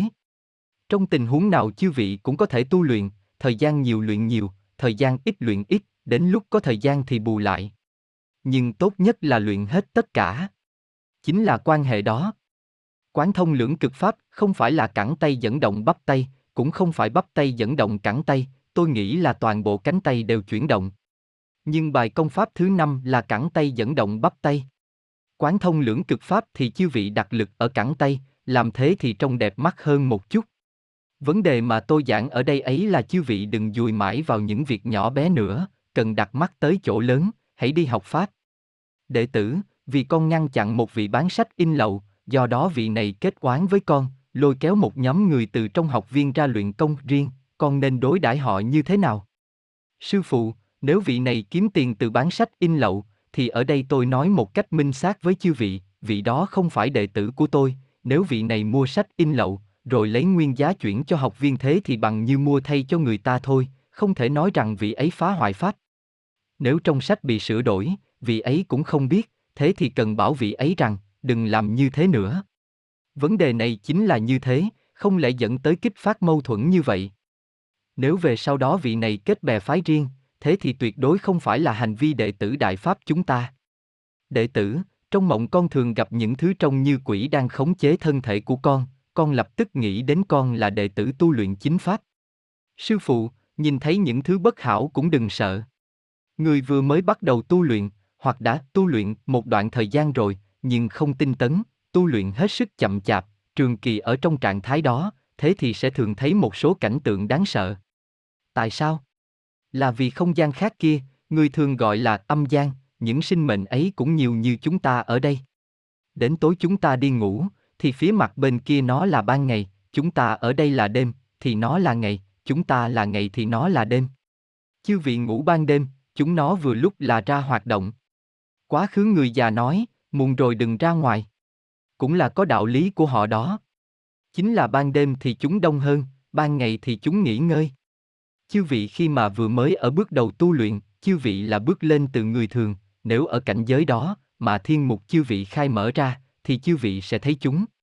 Là vì chư vị bước lên từ tầng thứ dưới đấy là người thường, chúng biết chư vị có thể thấy chúng, bèn có những kẻ tới giao tiếp, hoặc xuất hiện một số hiện tượng can nhiễu tới luyện công của chư vị, đều có thể xảy ra. Nhưng nếu chư vị có thể giữ vững bản thân mình, mặc kệ chúng, chỉ quản việc học và tu thôi, thì rất nhanh sẽ đột phá tầng thứ ấy, đề cao rồi thì sẽ không thấy nữa. Là vì tầng thứ chư vị đề cao lên rồi, chúng không động chạm tới chư vị được nữa. Chư vị vẫn tu luyện ở cõi người, nhưng bên ngoài thân chư vị là mang một trường mà đã có khác biệt về không gian và thời gian, chúng đã trở thành nhỏ bé phi thường, do đó chư vị không nhìn thấy chúng nữa, chúng cũng can nhiễu không nổi chư vị nữa. Sự việc này ở trong Pháp Giải cũng vậy, mà trong Nghĩa Giải cũng vậy, tôi đã giảng rồi. Đệ tử, kinh văn tồn tại vì ai, phải chăng là để chúng con triệt để trừ bỏ phía con người, lột ra một tầng xác vỏ con người ấy? Sư phụ, đúng như thế. Có nhiều người trong chúng ta khi bắt đầu và họ cảm thấy Pháp là tốt, vì họ cảm thấy Pháp này có chỗ tốt cho xã hội. Làm người tu luyện không can nhiễu xã hội người thường, có chỗ rất tốt cho xã hội người thường, mình nên học. Cơ điểm của họ là đặt ở người. Có người qua một thời gian lâu mà với hết thảy những gì của Đại Pháp chúng ta, họ đều dùng tiêu chuẩn của người thường mà đo lường, hơi có chút gì mà họ cảm thấy không phù hợp với quan điểm con người của con người hiện nay, với phương thức xã hội con người, thì họ không chịu, không tiếp thu. Kỳ thực điều họ duy hộ là người, họ không muốn thoát khỏi con người. Chính là đạo lý ấy. Người tu luyện chư vị rốt cuộc là vì để viên mãn, là thoát khỏi con người, tuyệt đối không để chư vị ông giữ quan niệm con người mà không buông. Đệ tử, đối với cái tình thông thường con có thể nhẫn, nhưng nghe có người nói con không tốt, thì con có chút nhẫn không được. Sư phụ, kỳ thực ngay cả nhẫn thông thường ấy chư vị cũng chưa làm được. Bản thân chư vị ngồi đó nghĩ rằng có thể nhẫn, cái đó không là gì cả, đó là không tưởng. Khi thật sự đụng phải mâu thuẫn, chư vị có thể nhẫn, đó mới đúng là có thể nhẫn. Vấn đề này tôi nghĩ rằng đọc hiểu Pháp rồi là có thể làm được. Khi chư vị đụng phải mâu thuẫn, hoặc đột nhiên xuất hiện mâu thuẫn, thì trong nháy mắt đó chư vị có thể làm được bao nhiêu ấy mới là hết sức trọng yếu. Ví như có người hoàn toàn không nhẫn vững được, minh bạch rồi cũng không nhẫn nổi, thế thì không thể tính là nhẫn được. Có người nói rằng có thể nhẫn, nhưng khi mâu thuẫn đột nhiên xuất hiện thì vẫn không giữ mình được vững, thế thì so sánh ra vẫn là còn kém. Đột nhiên xuất hiện mâu thuẫn mà chư vị cũng có thể nhẫn vững vàng, thậm chí trong mộng chư vị cũng có thể giữ vững, thế thì mới vững chắc. Bản thân giấc mộng không phải tu luyện, nhưng xác thực có thể khảo nghiệm tâm tính chư vị có vững chắc hay không. Ấy là người thường bảo rằng chư vị không tốt, chứ không phải thần, Phật. Người tu luyện lẽ nào sẽ động tâm? Đệ tử, đôi lúc khi gắng ngộ ra pháp lý, hoặc vượt quan ải, tâm tính, trong tâm bèn nói với sư phụ, đó có phải chấp trước không? Sư phụ, đó không phải chấp trước, không thể nói nó là chấp trước. Nhưng nói với tôi thì nói thôi, chư vị cũng đừng nghĩ rằng sẽ được đáp án gì, chư vị cũng đừng muốn được hồi báo gì, hoặc bảo là sau này tôi sẽ cho chư vị chỗ tốt gì đó hoặc được khoan dung, những cái đó đều không được đâu. Chư vị nói thì nói thôi, dù sao cũng cho phép chư vị nói với tôi. Người nói hữu tâm, tôi nghe vô ý, vô sở cầu nhi tự đắc, hữu vi gì cũng không được đâu. Chư vị không thể ôm giữ bất kể tâm có mục đích nào mà nói lời thoại với tôi. Có người nói, mình chỉ muốn nhìn thầy. Thầy từng bảo rằng, nhìn xem nét mặt của sư phụ thì có thể biết tốt xấu thế nào. Mỗi ngày thức dậy là mình nhìn xem thử một ngày hôm nay mình có thuận lợi không, mình cần nhìn hình tượng ảnh của thầy. Hàng ngày hãy làm gì là mình nhìn xem. Nếu thế, chấp trước của chư vị đã chấp trước đến mức ghê quá rồi. Có người tu luyện mà sau khi họ làm một việc gì đó, họ quả thực không ổn trong tâm, khi thật sự không biết đúng hay sai ấy, thì nhìn một chút, và thật sự nhận được gợi ý tu luyện là tu nhân tâm, thế mà chư vị không trừ bỏ tâm ấy, còn phát ra cái tâm ấy trước mặt tôi. Tôi bảo mọi người này, vì sao Phật giáo hôm nay không thể tu luyện nữa? Một nguyên nhân lớn nhất chính là họ không phải đang tu, mà là đang cầu. Nhưng họ không ý thức ra được loại truy cầu ấy. Khi họ bái lạy Phật thì nghĩ những gì? Nói những thứ như, nhà con ai đó có bệnh, xin lão Phật gia phù hộ cho con, vì con tín ngưỡng Phật. Ý tứ của họ là, mình tin Phật, mình đang thắp hương đây này. Họ đang mặc cả với Phật. Còn có người khi bái Phật thì họ nghĩ, họ ở trong tâm và trong tư tưởng của mình thì không phải là bái Phật đốt hương với mục đích rất là minh xác đâu. Nhưng họ đều biết vậy, khi họ làm như thế hàng ngày, mình làm vậy chính là tôn kính Phật rồi, mình làm vậy chính là tu Phật rồi. Đức Phật, Ngài thấy con thành tâm thành kính với Ngài như thế. Bản thân họ đang nghĩ, mình thật là thành tâm thành kính trước mặt Phật, Đức Phật nhất định sẽ nhìn thấy. Loại tư tưởng ấy ở trước Phật thì Phật cũng không tiếp thụ nổi, ông nhìn nhận rằng người kia quá bất hảo rồi. Tôi thường giảng rằng người trong Phật giáo đã không biết tu thế nào nữa, chính là ý tứ đó. Họ hoàn toàn đều không ý thức ra được, niệm kia của họ ẩn giấu rất là sâu. Con người hiện nay đã trở thành xảo trá phi thường. Cái tâm ấy của người hiện nay, họ biết che đậy, hơn nữa họ sẽ dùng thứ che đậy để che đậy cái tâm ấy. Tôi hễ nhìn loại người này thì cảm thấy thật khó độ. Khi chư vị điểm hóa cho họ, bản thân họ thậm chí không ý thức được rằng họ đang chứa chấp cái che đậy ấy, đang che đậy những thứ kia. Ngoài ra khi chư vị điểm tới chỗ có vấn đề thật sự rồi, pháp thân của tôi điểm thẳng tới chỗ có vấn đề thật sự rồi, thì họ vẫn như đối đãi với người thường, muốn lừa pháp thân của tôi, họ biểu hiện giả dối. À, mình sai rồi sau đó họ lại dùng cái che đậy khác để che đậy bản thân cái đang che đậy họ, họ dùng thêm một cái che đậy khác nữa. Hãy nói xem người đã tới mức độ đó rồi thì độ thế nào đây? Bây giờ vẫn là sư phụ ở đây giảng dạy và dẫn dắt đệ tử, chư vị thử nói xem ở chùa không có ai quản, thì họ tu làm sao? Con người đã tới mức này rồi, chư vị nói xem làm thế nào đây? Đệ tử, con thấy nhiều học viên phía dưới kia đang ghi chép, thỉnh sư phụ giảng một chút. Sư phụ, tất cả những ai đang ghi chép, chư vị tốt nhất đừng làm thế nữa. Vì sao? Tôi bảo chư vị là vì chư vị sẽ không nghe toàn bộ điều tôi giảng, bộ não chư vị dùng vào việc gắn sao chép được nhiều, cho nên chư vị dù ghi thế nào cũng ghi chép không đủ. Điều ghi không đủ ấy chư vị đem ra thì chính là đoạn chương thủ nghĩa, ngay bản thân chư vị cũng không nghe cho tốt, chính là can nhiễu lớn như thế. Chư vị chớ coi rằng chư vị dù không nhớ nổi, điều tôi giảng ấy khi chư vị minh bạch ra một chút, thì chư vị là đang đề cao, chính là trong đồng hóa, đó là đề cao chân chính. Khi từ chỗ này bước ra, mỗi người đều có phát sinh những biến đổi. Nhưng mà những ai ghi chép, thì chư vị không có được biến đổi nào hết, đó chính là can nhiễu lớn. Trước đây chúng ta đã nói về vấn đề này rồi, không được ghi chép. Đệ tử, xin giảng thêm hơn nữa về nội hàm của kinh văn nói về Pháp. Sư phụ, nếu tôi định giảng cho mọi người minh bạch, thì tôi đã trực tiếp viết minh bạch ra ở đó rồi, đây là để chư vị ngộ. Có thể ngộ bao nhiêu thì là ngộ bấy nhiêu, không ông giữ bất kể quan niệm gì mà ngộ, thì chư vị dù ngộ được ít đến mấy cũng sẽ không lệch lạc, chỉ là ngộ ít thôi, biết được ít, nhưng tuyệt đối không lệch lạc. Tôi nếu muốn bảo chư vị một cách hết sức rõ ràng, thì tôi đã không viết ra như thế. Đệ tử, quan niệm và tâm chấp trước có quan hệ gì? Sư phụ, điều chư vị cho là tốt, chư vị cứ nắm mãi không buông, đó là chấp trước. Nói trắng cho chư vị, bất kể điều gì chư vị không buông đều là chấp trước, cái này rất đơn giản. Chư vị có rất nhiều người học Pháp chưa đủ. Nguyên nhân chư vị học Pháp không đủ, không phải là chư vị không học Pháp, không phải là chư vị học Pháp ít, mà là chư vị ông giữ quan niệm người thường khi học. Chư vị lựa ra những gì phù hợp với yêu cầu tâm lý của chư vị cảm thấy là tốt, chư vị bèn lựa phần đó ra đọc. Còn phần mà chư vị cảm thấy dường như không phù hợp yêu cầu chư vị, không liên quan tới chư vị, thậm chí không phù hợp với quan niệm của chư vị, thì chư vị không đọc, lựa chọn để đọc, thế thì chư vị vĩnh viễn không tu luyện lên được đâu. Mặc dù chư vị đọc trong Chuyển Pháp Luân có những vấn đề dường như không quan hệ với tu luyện của chư vị, không quan hệ với tâm tính, thực ra trong đó bao hàm những điều các tầng thứ khác nhau, của các hình thức khác nhau. Dù là tôi đang giảng về công, tôi bảo chư vị này, trong đó đều có những điều về tâm tính. Ông là có hệ thống, chư vị rớt bỏ phần nào cũng không được đâu. Chư vị nếu không thể cải biến quan niệm đó, thì chư vị quả thật sẽ ảnh hưởng tới đề cao, ảnh hưởng tới viên mãn.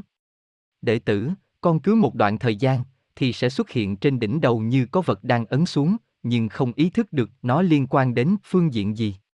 Sư phụ, vậy chư vị cứ kệ nó thôi, không cần quản gì cả. Chừng nào chư vị là đệ tử đang trong tu luyện, thì hết thảy trạng thái xuất hiện ở chư vị đều nên nhận thức đó là hiện tượng tốt. Tôi từng giảng về tam hoa tụ đỉnh. Tam hoa tụ đỉnh ấy vẫn là tầng rất nhỏ thôi, là biểu hiện trong thế gian Pháp, sau khi tầng thứ đề cao lên, sẽ có biểu hiện cao hơn, rất nhiều hình thức biến hóa ở trên đầu. Áp lực ở đầu sẽ cảm thấy rất lớn. Hễ tôi giảng ra hiện tượng cụ thể thì chư vị sẽ dễ sinh ra tâm chấp trước, tâm hoan hỷ.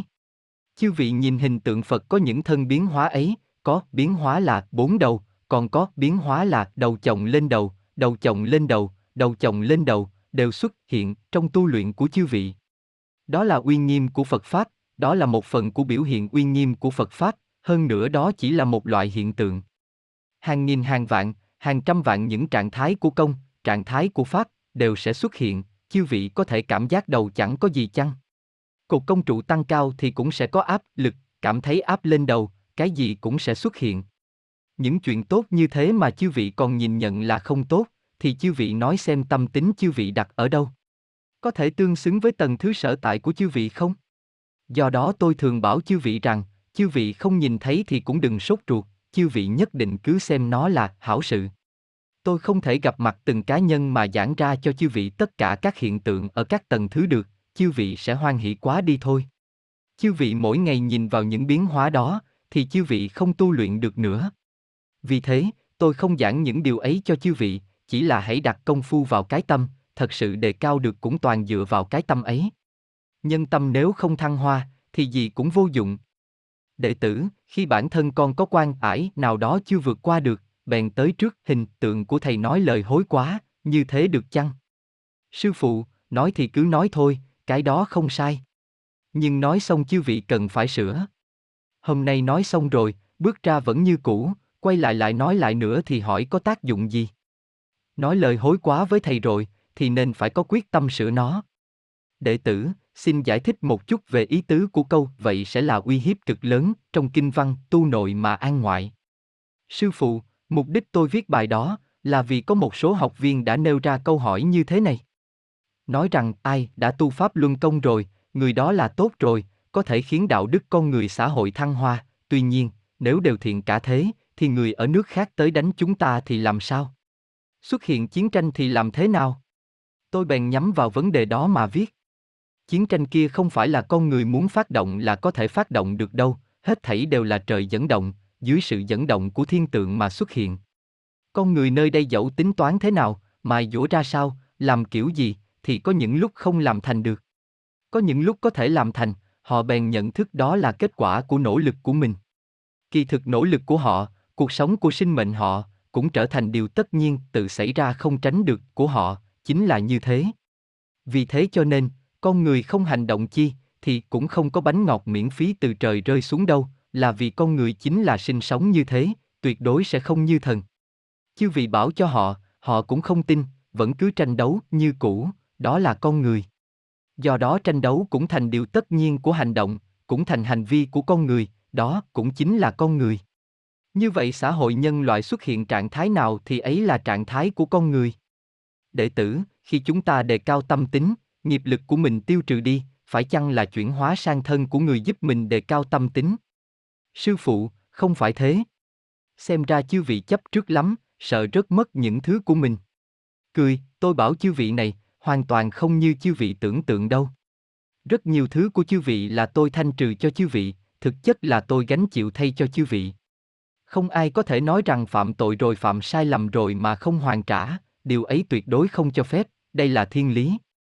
Mà những gì chư vị được hủy đi ấy chính là để chư vị có thể tu luyện, phần còn lại phù hợp với tâm tính của chư vị gánh chịu được, nên lưu cho chư vị, nhiều hơn một chút thì chư vị rớt xuống, tu không nổi.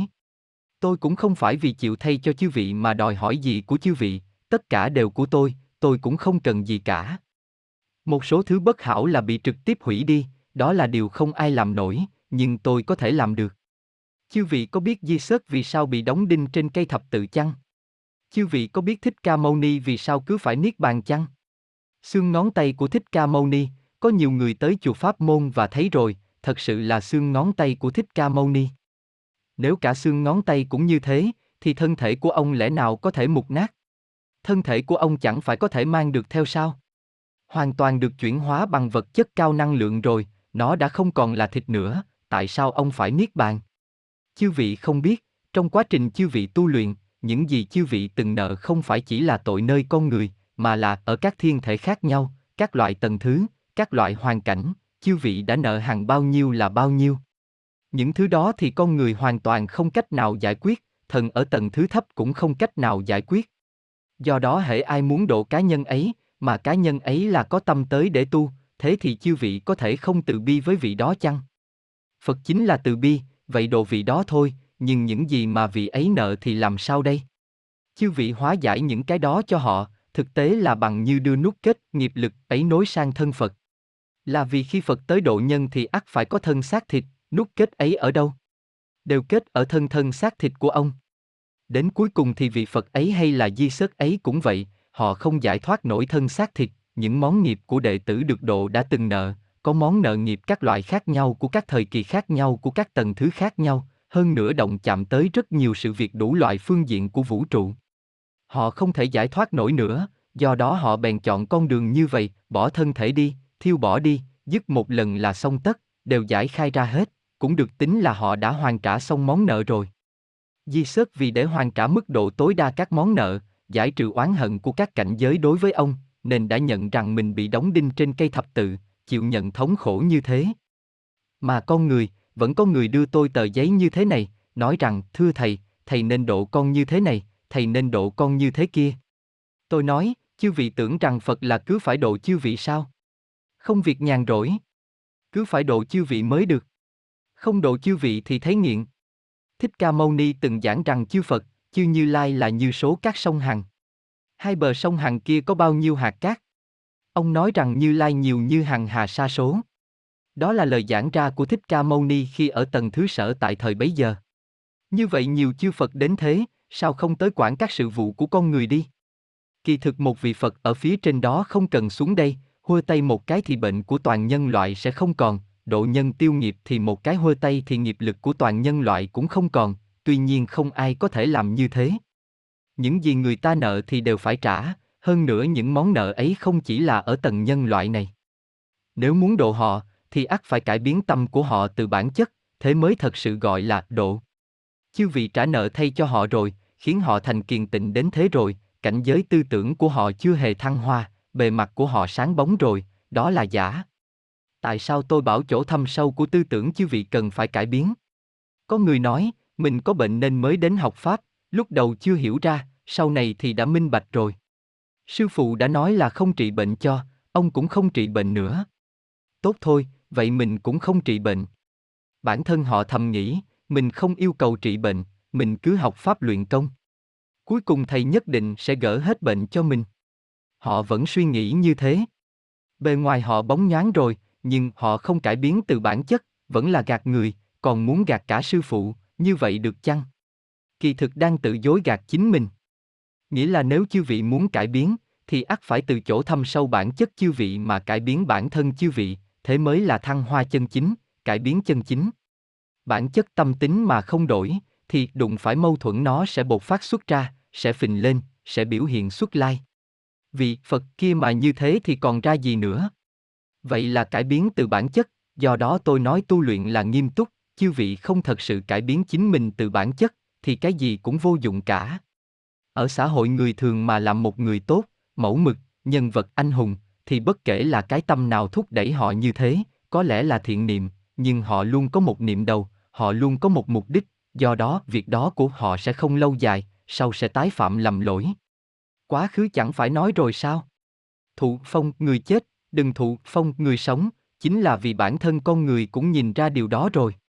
Không chừng ngày nào đó sẽ tái phạm lỗi lầm thì làm sao đây? Dù pháp lệnh gì, làm vận động thế nào cũng vĩnh viễn không cải biến bản chất con người và cái tâm con người, ắt phải là tâm của người ta thật sự rung động thì mới có thể cải biến người ta được. Vừa rồi giảng về Thích Ca Mâu Ni Niết Bàn cũng vậy, Di Sức bị đóng đinh lên cây thập tự cũng vậy, họ đều là vì người mà chịu nỗi khổ to lớn ấy, vì người mà chịu tội lớn đến thế. Con người đối đãi bản thân ra sao, có trách nhiệm với ai, vì ai mà sống? Để có trách nhiệm với bản thân chư vị, chẳng chính là để sống một cách minh bạch sao? Ai ai cũng đều có thể từ nội tâm mình mà tìm chỗ không đúng của mình, thì xác thực có thể khiến văn minh của xã hội nhân loại đề cao lên. Đại Pháp chúng ta có thể làm được điều ấy, nhưng tuyệt đối không phải là vì những điều ấy của nhân loại mà truyền Đại Pháp, chúng ta là vì để người tu luyện có thể đề cao lên. Nhưng số người học càng nhiều, họ sẽ hình thành một hoàn cảnh, sẽ thúc đẩy xã hội nhân loại này đề cao lên, họ chính là có quan hệ như thế. Tuy nhiên tôi bảo chư vị này, tuyệt đối không phải là tôi muốn vì xã hội, muốn vì ai, hay muốn gây dựng công danh nào đó ở xã hội, mà tôi là vì để chư vị viên mãn. Đệ tử, khi bản thân con có chỗ làm sai, bấy giờ thân thể tiêu nghiệp, phải chăng là hiện thế hiện báo mà thầy từng giảng? Sư phụ, sự việc hiện thế hiện báo, trong quá khứ là có, trong tương lai cũng sẽ có. Đối với vấn đề nhỏ, sẽ xuất hiện hiện thế hiện báo. Có người làm một việc xấu rồi, ra khỏi cửa là một cái vấp ngã, hoặc ra khỏi cửa liền khiến gì đó va đụng vào, tuy rằng nặng nhẹ là có khác nhau, nhưng là đang trừng phạt họ rồi. Con người thông thường không tin rằng ở không gian khác có tồn tại sinh mệnh cao cấp, vậy họ bèn nhìn nhận những việc kia là ngẫu nhiên, họ chỉ thừa nhận con người là sinh mệnh có linh tính duy nhất, con người đã đáng cười đến mức độ đó rồi. Vũ trụ này khắp nơi đều là sinh mệnh, họ hẳn là làm việc xấu thì làm việc xấu thôi, muốn gì làm nấy. Vậy thì cá nhân đó khi đến một mức độ nào đó, thì việc hiện thế hiện báo sẽ ít đi. Thế thì làm sao? Nghiệp lực sẽ tích lại, gom lại càng ngày càng nhiều. Khi quá nhiều rồi thì sẽ cắt ngắn sinh mệnh đời của họ lại, càng nhiều thì sinh mệnh càng cắt ngắn, càng nhiều thì sinh mệnh càng cắt ngắn. Ví như người kia làm quá nhiều chuyện xấu rồi, tới lúc thập ác bất xá, thì bên này tuy đã chết đi, nhưng bên kia vẫn tiếp tục tiêu diệt họ. Tiêu diệt một mạch tới khi họ bồi thường tất cả nghiệp lực. Phương thức tiêu diệt là vô cùng nhiều. Nghĩa là họ phải bồi thường hết thảy những món nợ của họ, điều ấy rất đáng sợ. Người tu luyện chúng ta sẽ không giống như người thường, đa số là trong đề cao mà tiêu nghiệp và điểm hóa chư vị. Đệ tử, tu luyện ở nhà, thầy diễn hóa công sẽ không như ở điểm luyện công phải không? Sư phụ, nếu chư vị ở nhà tu luyện cũng thật sự có thể tự coi chư vị như một người luyện công, tu một cách hết sức thiết thực, thì sẽ không kém gì tu luyện bên ngoài. Tuy nhiên, thông thường người ta có một tính y, chư vị không thừa nhận cũng không được, là vì tư tưởng chư vị chưa thăng hoa tới chỗ đó. Ly khai khỏi hoàn cảnh luyện công tập thể thì dường như không có sự đốc thúc nữa, không có điều kiện nhân tố bên ngoài thúc đẩy chư vị tu luyện. Nói chẳng hạn như chúng ta đã tọa luyện công, mọi người đều đau không chịu nổi, nhưng không có tháo chân ra, chư vị tháo ra sẽ cảm thấy xấu hổ, điều ấy thúc đẩy gia tăng thời gian luyện công của chư vị. chính là ở mọi phương diện đều có một hoàn cảnh như thế thúc đẩy chư vị. Khi chư vị ly khai khỏi hoàn cảnh đó, bản thân chư vị giữ mình không vững vàng, chư vị sẽ không có nhân tố bên ngoài đốc thúc, có thể chư vị sẽ tự mình buông lỏng, tự mình không thể tinh tấn. Tuy rằng cũng là đang tu, nhưng tiến độ sẽ chậm lại nhiều, chính là quan hệ ấy. Nếu như chư vị thật sự có thể giữ mình vững chắc, thì tu luyện ở đâu cũng như nhau, chỉ e chư vị giữ mình không vững. Có người nói, tôi có thể giữ mình vững vàng. Nhưng mà, có người thì tôi tin, có người thì tôi không tin, là vì tôi nhìn thấy rõ ràng lắm, chư vị vẫn chưa đột phá tầng thứ ấy. Đệ tử, có người phá hoại Pháp, đã viết rất nhiều lời phỉ báng lên cuốn Chuyển Pháp Luân, quyển 2, xử lý cuốn sách đó thế nào? Sư phụ, có thể đốt cuốn sách đó đi. Người kia chính là xấu xa tới mức đó rồi, vậy là loại người nào cũng có, dám mạ lị cả Phật nữa. Khi kẻ đó mở miệng mạ lị, thì ngay cả nguyên thần của họ cũng bị hạ xuống rồi. Chỉ còn lại thân thể sống dở chết dở do kẻ đó mang theo còn đang hoạt động ở nhân loại thôi. Loại người ấy là dễ bị phụ thể nhất, chẳng mấy chốc phụ thể sẽ bám lên. Nguyên thần kia không còn nữa, chính là cái xác không, nó sẽ bám lên. Loại này nhiều lắm, loại này có rất nhiều là khí công sư giả, kỳ thực họ là những kẻ xấu xa nhất. Đệ tử, phần lớn người Nga lương thiện đều đang học Cơ Đốc giáo, làm thế nào để họ đắc pháp? Sư phụ, nếu chư vị có điều kiện thuận lợi, chư vị quen biết họ thì hãy thử nói chuyện với họ, họ muốn học thì học, không muốn học thì thôi. Đại Pháp là nghiêm túc, không miễn cưỡng khiến bất kể ai vào học. Dù chư vị là người quốc gia nào cũng thế cả. Chúng ta hồng truyền chỉ là để ai chưa biết đến Pháp thì biết được Pháp, đừng bỏ sót họ. Họ muốn học hay không, đều là việc của bản thân họ. Bất kể họ là người ngoại quốc hay người Trung Quốc thì đều như nhau. Lương thiện hay không lương thiện kia là dùng tiêu chuẩn con người hiện nay để đo lường. Con người đều có phía mặt thiện và ác, hơn nữa toàn thể xã hội nhân loại đều đang trượt xuống dốc. Nói một cách tương đối, có một số người tốt, họ vẫn có thiện niệm muốn thăng hoa trở lại, thì điểm ấy là đáng quý nhất. Còn nói như họ ở xã hội người thường mà làm một người tốt, thì tôi lại không có cảm giác gì lắm. Họ chỉ có niệm đầu mong muốn thăng trở lại thì mới đáng quý nhất thôi, họ không có niệm đầu ấy thì rất khó cứu vãn. Đệ tử, có người thường định hủy sách Đại Pháp, học viên vì bảo hộ sách Đại Pháp nên đánh nhau với họ, đó có phải là nhẫn không đủ hay không, có tạo nghiệp hay không? Sư phụ, không thể nói rằng học viên ấy của chúng ta là sai. Nhưng chúng ta gặp phải vấn đề này cũng cần suy nghĩ xem, tại sao họ hủy cuốn sách đó ở trước mặt chư vị? Phải chăng chúng ta có cái tâm gì, hoặc bản thân chúng ta chỗ nào đó không đúng? Niệm đầu bấy giờ của chúng ta hễ chuyển thì lúc đó có khả năng họ lập tức không hủy cuốn sách đó nữa, rất có thể là như thế.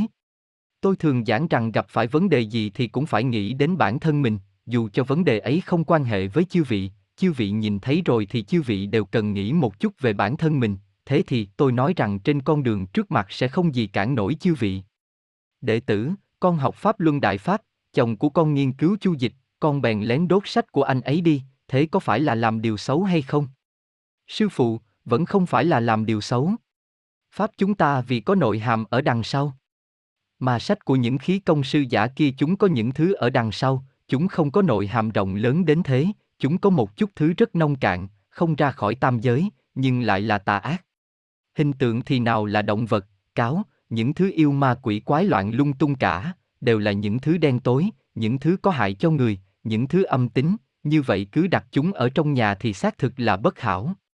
Vợ hoặc chồng chư vị trong trạng thái vô tri mà tiếp nhận những thứ đó, cũng là làm hại họ, thế thì chư vị giúp họ đốt đi thì cứ đốt thôi. Nếu họ không chịu, cứ nhất định tranh, đánh, nháo với chư vị, thì chư vị không cần quản việc đó nữa. Nếu tình huống là họ cũng không quản, thì thế chư vị đốt là đốt thôi. Chư vị quay lại xem chính mình phải chăng có cái tâm gì đó. Tôi nghĩ rằng có thể rất nhiều việc đều là có nguyên nhân. Nhưng họ sẽ không có can nhiễu gì đối với chư vị, bởi vì chư vị đang trong tu luyện, ngoài thân thể có che chắn, đều đã đặt tấm chắn rồi. Nếu không, thì không chỉ người khác can nhiễu chư vị, mà chư vị cũng can nhiễu người khác. Đệ tử, diễn hóa của vũ trụ là gì? Sư phụ, như mọi người biết, vũ trụ là bản thân con người đặt ra định nghĩa, nó rốt cuộc to lớn ngần nào.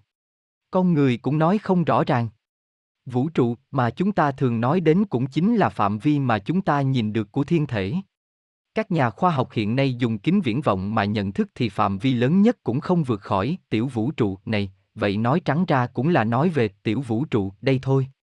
Nhưng tiểu vũ trụ chúng ta còn không tới 1/1000.000.000, trong cảnh giới nhỏ tí tẹo chỉ tới 1/1000.000.000 của đại vũ trụ, nó chẳng qua là hạt bụi trong hạt bụi, chính là nhỏ bé như thế. Toàn thể đại vũ trụ là đang vận động, thiên thể đại phạm vi cũng đang vận động, vậy chư vị nói xem đó chẳng phải là vũ trụ cũng đang vận động. Loại vận động này sẽ đưa tới sinh cơ, sẽ sinh ra các vật chủng. Người tu luyện gọi loại vận động ấy là diễn hóa. Đầu não của con người cũng nhận thức không cao được như thế. Vũ trụ này quá quảng đại rồi, rộng lớn tới mức chư vị tu luyện đến tầng thứ cao nhất khi viên mãn, chư vị cũng vẫn sẽ cảm thấy nó quảng đại tới mức rất ghê gớm, khiến chư vị cảm khái mãnh liệt. Đệ tử, sư phụ nói, danh là chướng ngại cường đại khiến không thể viên mãn, ấy vậy không còn chấp trước vào danh của xã hội người thường nữa, nhưng trong công tác đại pháp vẫn truy cầu tăng công hoặc nổi danh. Sư phụ, vậy chính là chấp trước biểu hiện ra rồi, thế thì cần trừ bỏ đi. Đôi lúc chúng ta có những học viên, kể cả học viên tu lâu, biểu hiện ra cái tâm này phi thường bất hảo, hoàn toàn không phải biểu hiện của người tu luyện. Nhưng không thể nói rằng cá nhân ấy không tốt. Là vì tất cả những tâm mà họ trừ bỏ đi rồi, thì chư vị sẽ không thấy được nữa, chỉ có những tâm họ chưa trừ bỏ đi, thì mới có thể biểu hiện ra. Nghĩa là rất nhiều tâm của họ không biểu hiện ra nữa là vì họ đã tu được rất tốt rồi. Chỉ có những cái tâm mà họ chưa trừ bỏ mới có thể biểu hiện ra, có lẽ những tâm chưa trừ bỏ ấy sẽ biểu hiện xuất lai, chư vị không thể nói rằng cá nhân ấy bất hảo, chỉ có thể nói cái tâm kia bất hảo. Dù họ tu luyện thế nào, họ đều che đậy không nổi những tâm mà họ chưa trừ bỏ. Dù họ tu luyện ra sao, tôi đều sẽ dùng tới biện pháp các loại phương diện, mặc kệ là họ cảm thấy đang làm công tác thần thánh nhất, để đưa những cái tâm mà họ không buông bỏ được nhất biểu hiện ra. Dẫu rằng chư vị làm công tác là vì đại pháp, tôi cũng sẽ khiến chúng biểu hiện ra. Bản thân công tác không khiến họ đề cao thì không được đâu, sự đề cao của tâm tính của họ mới là ở vị trí số 1, thăng hoa của họ mới là vị trí thứ nhất. Nếu tâm của họ là thuần tịnh, có thể nhận thức được vấn đề, rồi lại đi làm công tác kia, thì công tác ấy mới là thần thánh hơn nữa. Do đó chúng ta có các học viên làm công tác không thành thì chính là vì họ làm khi ông đồm rất nhiều tâm, không buông tâm này tâm kia. Họ chấp trước vào việc của bản thân cũng vậy, vì việc của Pháp tạo thành chấp trước cũng vậy, cứ miễn là họ có một cái tâm, vậy sẽ thông qua trong công tác để nó biểu hiện ra. Nhất là khi tâm đó không tốt, bèn càng không để họ làm thành, do đó chướng ngại ấy của họ bèn lớn, là vì không thể để họ dùng tâm bất thuần tịnh kia làm công việc thần thánh được. Nếu có thể dùng tâm thuần tịnh để làm việc thần thánh, thế mới là thật sự thần thánh. Đệ tử, có người ngồi đã tọa thì chân run, nôn, bản thân họ cũng không thể khống chế, thỉnh sư phụ giải thích. Sư phụ, tình huống mỗi cá nhân đều khác nhau, tôi đã là giảng trong trường hợp thế này, tôi cần giảng với tính phổ biến. Luyện công không thể thuần tịnh, vẫn còn luyện những thứ khác hoặc bản thân vẫn không thể đạt được chuyên nhất, hoặc trong ý niệm còn mang theo công khác, thì đều sẽ xuất hiện các loại các dạng trạng thái kiểu như trên xuất hiện ra. Còn một điều nữa là nghiệp lực lớn khi tiêu đi có phản ứng khá mạnh mẽ, cũng sẽ tạo thành trạng thái như thế. Đệ tử, ngộ tới đâu cần làm tới đó phải không? Sư phụ, nên là như thế. Không phải hoàn toàn có thể giữ mình vững vàng, làm được rằng đều có thể giữ vững vàng thì có mức độ khó khăn, nhưng người tu luyện chính là cần yêu cầu bản thân như vậy. Đệ tử, phải chăng cắt khai ra càng nhiều thì tu được càng cao? Sư phụ, không phải tách khai ra càng nhiều thì tu càng cao. Những gì đạt tiêu chuẩn thì mới có thể cách khai ra. Đệ tử, tách khai ra mà sư phụ giảng ấy phải chăng là chúng con toàn phần đều có thể đi theo ngài? Hay chính là mang càng nhiều càng tốt? Sư phụ, kỳ thực chư vị không biết, đã đắc pháp rồi, chư vị chỉ cần kiên định cái tâm ấy, chư vị chính là sẽ tiến về viên mãn, đó là khẳng định. Đệ tử, phải chăng tâm từ bi càng lớn, thì năng lực chịu đựng càng lớn? Sư phụ, không phải thế đâu. Tâm từ bi là sau khi trừ rớt bộ phận tình kia đi mà sinh ra. Năng lực chịu đựng là năng lực cấu thành từ tổng hợp nguyên nhân nhiều phương diện.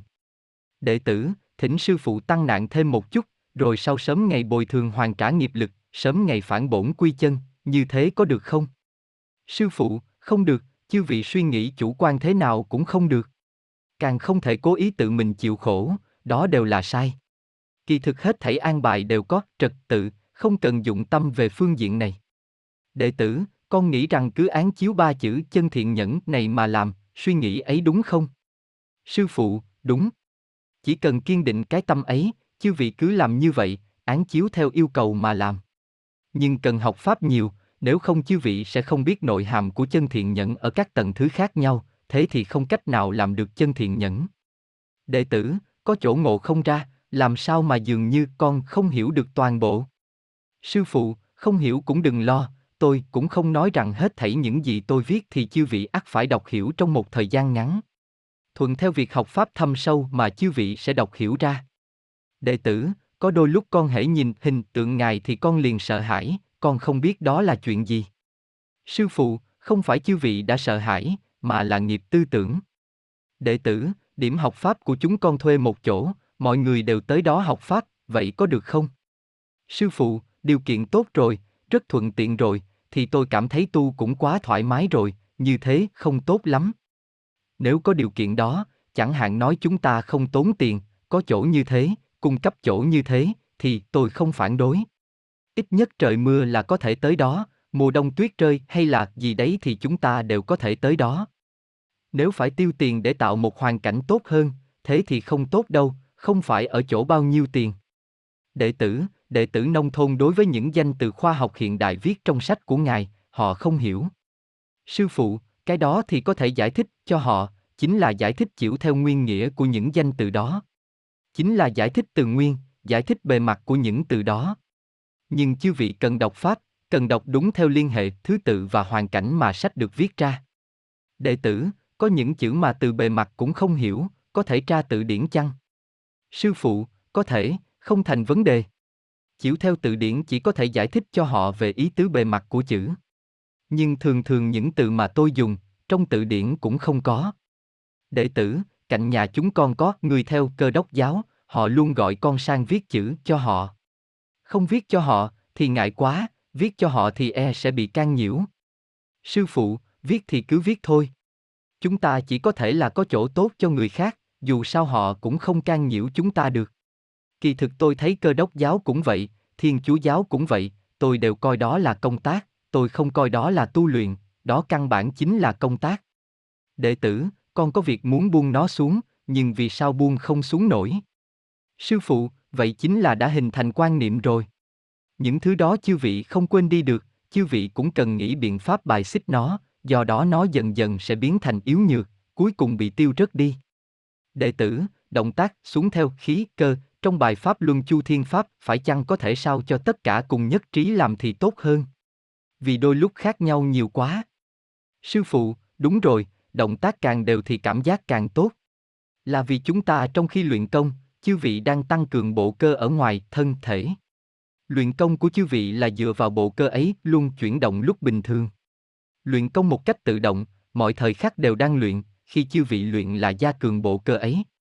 Do đó mọi người vuốt tay thật đều, khi luyện thật đều, năng lượng lớn, gia cường cơ chế sẽ tốt hơn. Đệ tử, mùa đông nhiệt độ xuống tới khoảng -30 độ, muốn luyện công trong nhà thì có khả dĩ không? Sư phụ, dù thế nào vẫn cố gắng luyện công ở bên ngoài. Là vì chúng ta luyện công ngần ấy năm rồi, học viên Trường Xuân và Cáp Nhĩ Tân đều luyện công ngoài trời. Mặc nhiều thêm một chút không sao cả. Nhưng lạnh quá đến mức không chịu được, thì luyện trong nhà, khi không lạnh quá thì lại ra ngoài luyện. Đệ tử, một học viên bỏ tiền ra thuê một phòng học như thế có tính là động tới tiền bạc không? Sư phụ, điều này không tính là trạm phụ đạo chư vị làm, không tính là điểm luyện công chư vị làm, mà là học viên muốn làm, là hành vi cá nhân. Nói ví như cá nhân tôi làm chút tốt gì đó ủng hộ các bạn, cái đó không sao cả. Đó đều là bản thân người đó đang làm việc tốt. Nhưng chúng ta cũng cần suy xét về một vấn đề, năng lực gánh chịu của học viên này. Vị ấy có thực lực kinh tế lớn đến thế không? Đó là thứ nhất. Thứ hai, vị học viên này của chúng ta đã trải qua thời gian tu luyện lâu dài hay chưa? Nếu vị ấy nảy việc thay đổi suy nghĩ, vị ấy sẽ cảm thấy làm thế rất không đáng, quay đầu lại xuất hiện phiền phức, chư vị đều cần suy xét. Tuy nhiên tôi nghĩ rằng, chúng ta cố gắng có thể luyện công ngoài trời là tốt nhất. Đệ tử, phía xung quanh trường luyện công chúng ta có rất nhiều công pháp khác luyện công, một số học viên e rằng có can nhiễu và ảnh hưởng. Sư phụ, không ảnh hưởng, chúng tuyệt đối không can nhiễu nổi chúng ta. nhưng chư vị không nên có tư tưởng ấy, nói như phải chăng chúng có thể can nhiễu đến tôi, bản thân chư vị không thể dao động, tâm không được chấp trước. Đệ tử, gần đây nghiệp lực tư tưởng của con đặc biệt lớn mạnh, cả con cũng sợ rằng phải chăng mình là ma được an bài tới, là do nghiệp lực tư tưởng chứ không phải là chính bản thân con đúng không? Sư phụ, không cần khẩn trương, không phải bản thân chư vị, mà là nghiệp lực. Nhưng tôi bảo chư vị này, là vì những thứ của mỗi cá nhân là khác nhau về số lượng, có thể nhiều hơn ngần nào, thì nó mạnh hơn ngần ấy. Nếu là có phần nhiều hơn, có thể là bản thân chúng ta cần chịu đựng có phần nhiều hơn. Có thể là trước đây ở phương diện này đã làm điều lầm lỗi có phần nhiều hơn, thế thì chúng ta bèn liều với nó, ức chế nó, đối kháng nó. Chư vị chỉ cần có thể phân biệt rõ nó, rằng không phải là mình, thì mọi thứ đều dễ làm. Đệ tử, con cảm thấy mình tu không tốt, những thứ dơ bẩn quá nhiều, ở nhà cũng không dám nhìn ảnh sư phụ nữa. Sư phụ, không sao, sư phụ biết tình huống ra sao. Tôi biết, trước từng có lầm lỗi, hiện nay bắt đầu lại mới, do đó chư vị hãy tu đi, đừng lo. Đệ tử, con gái của con có trí lực kém, nhưng cháu kiên trì học Pháp Luân Công đã 3 năm rồi, vậy mà cháu ngộ về Pháp không được tốt lắm, liệu có thể viên mãn không? Sư phụ, trí lực kém thì tôi nghĩ học Pháp cũng không thành vấn đề. Đã học 3 năm rồi, tuyệt đối sẽ không học mà như không, phải chăng chư vị suy nghĩ nhiều quá? Không nhất định kém đến thế. Chúng ta thường thường có một số trẻ nhỏ đều rất có xuất xứ. Vì cá nhân ấy ở trong đời này của mình thời gian nào đó có thể đắc Pháp, thời gian nào đó sẽ làm điều gì đó, vị ấy ở bên trên, ở trên kia ấy là sinh mệnh cao cấp, là đã nhìn thấy rất rõ ràng. Vị ấy hễ thấy người nhà này tương lai sẽ đắc Pháp, vị ấy bèn chuyển sinh vào nhà ấy. Loại này nhiều lắm, do đó chúng ta có một số trẻ nhỏ thật sự là thần đồng. Có cháu có thể kém hơn chút, chư vị không cần nghĩ nhiều quá. Đệ tử, nhìn nhận và đối đãi như thế nào về tầng thứ khác biệt trong học Pháp tu luyện ở các địa phương? Sư phụ, cái này không có khác biệt, mỗi địa phương đều có người rất tinh tấn, mỗi địa phương đều có người không tinh tấn, thượng, trung, hạ sĩ đều có. Có những nơi đắc Pháp muộn thì có thể kém một chút về tiến độ, đó là khẳng định, nhưng cũng có người đến sau mà vượt hơn. Chúng ta những người đắc Pháp về sau thì rất nhiều là chưa từng gặp tôi, lý giải và nhận thức về Pháp là hết sức cao, hơn nữa nhanh chóng phi thường, không có chướng ngại. Quá khứ học viên mới nhận thức Pháp đều có một quá trình. Những năm tôi tới Quảng Châu truyền Pháp thì 2 lớp giảng Pháp đầu tiên, các học viên dường như không biết tôi đang giảng gì, nhưng học viên ấy chỉ biết điều đó là tốt, nhưng không biết tôi đang giảng gì. Chính là quan niệm những người đó, đặc biệt là sau thời mở cửa cải cách thì người Quảng Châu tư tưởng đều là kiếm tiền. Đợi đến lớp thứ 3, lớp thứ 4 thì mới khai nổ, lập tức minh bạch ra rằng tôi đang giảng những gì, bấy giờ học viên mới tới hàng lượng lớn. Ngày nay những người đắc Pháp về sau thường thường đề cao lên nhanh chóng phi thường, có thể là hoàn cảnh này cũng cấu thành lập nên rồi, điều kiện về các phương diện cũng chín mùi rồi. Chính là đã có điều kiện bên ngoài.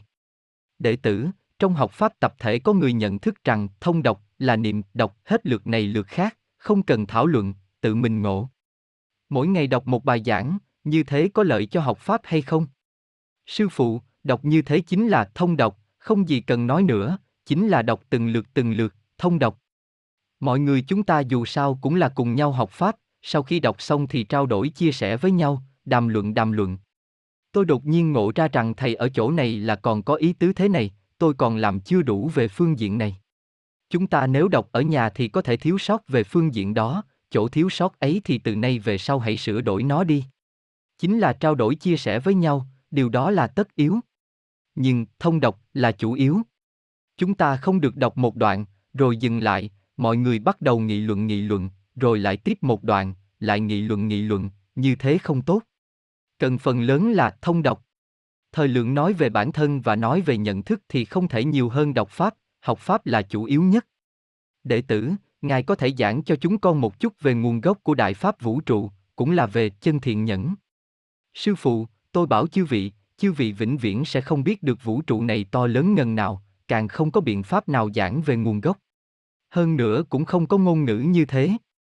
Trong vũ trụ này dùng ngôn ngữ của thần ở tầng thứ rất cao cũng giảng không nổi tối chung của vũ trụ, huống là ngôn ngữ của nhân loại. Vũ trụ vĩnh viễn đối với con người mà nói đều là cái mê mà không giải được, là điều con người vĩnh viễn sẽ không biết. Hãy đưa chấp trước ấy của chư vị dùng vào học Pháp. Đệ tử, quan niệm được tính là những điều tối căn bản của con người phải không? Người không có quan niệm gì thì là trạng thái nào? Sư phụ, người nếu mà quan niệm nào cũng không có thì tự như hết sức thuần chân và lương thiện, nhưng tuyệt đối không phải trạng thái của trẻ nhỏ. Chư vị là người lớn, là lý trí. Trẻ nhỏ không có quan niệm, thiên chân và lương thiện, làm việc không có mục đích. Nhưng người lớn sẽ không thế. Khi người ta một khi không còn những quan niệm kia nữa, thì sau đó chư vị cũng không thế. Là vì chư vị khi hoàn toàn không có những quan niệm kia, chư vị đã trong thăng hoa rồi, từ lâu đã đề cao lên rồi. Do đó trong tu luyện thì những quan niệm sẽ dần dần giảm thiểu và yếu đi, là trạng thái đó, một mạch cho tới cuối cùng thì không còn nữa. Đệ tử, học pháp tập thể có lúc con cảm thấy tốt, có lúc không tốt, vậy lý giải thế nào về loại tâm thái lúc lên lúc xuống như thế? Sư phụ, đó đều là trạng thái tu luyện của bản thân chư vị, mỗi cá nhân tu luyện đều có thể ở các hoàn cảnh khác nhau mà duy trì được tốt như vậy. Nói ví như không có các loại can nhiễu tư tưởng, hễ học liền học vào cả, thì không ai làm được.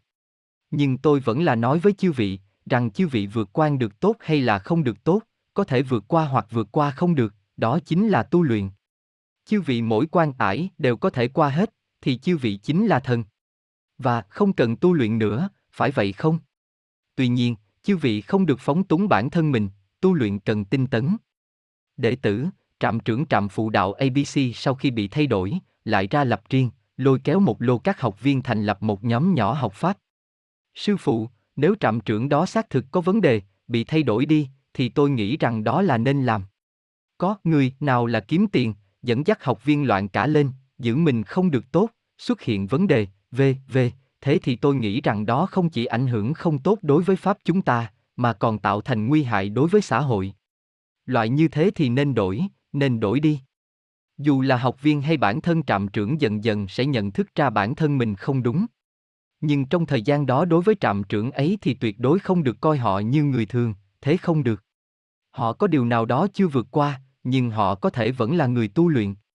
Tuy nhiên về hình thức, nếu họ thật sự xuất hiện việc phá hoại Pháp, thì đó là chuyện khác rồi.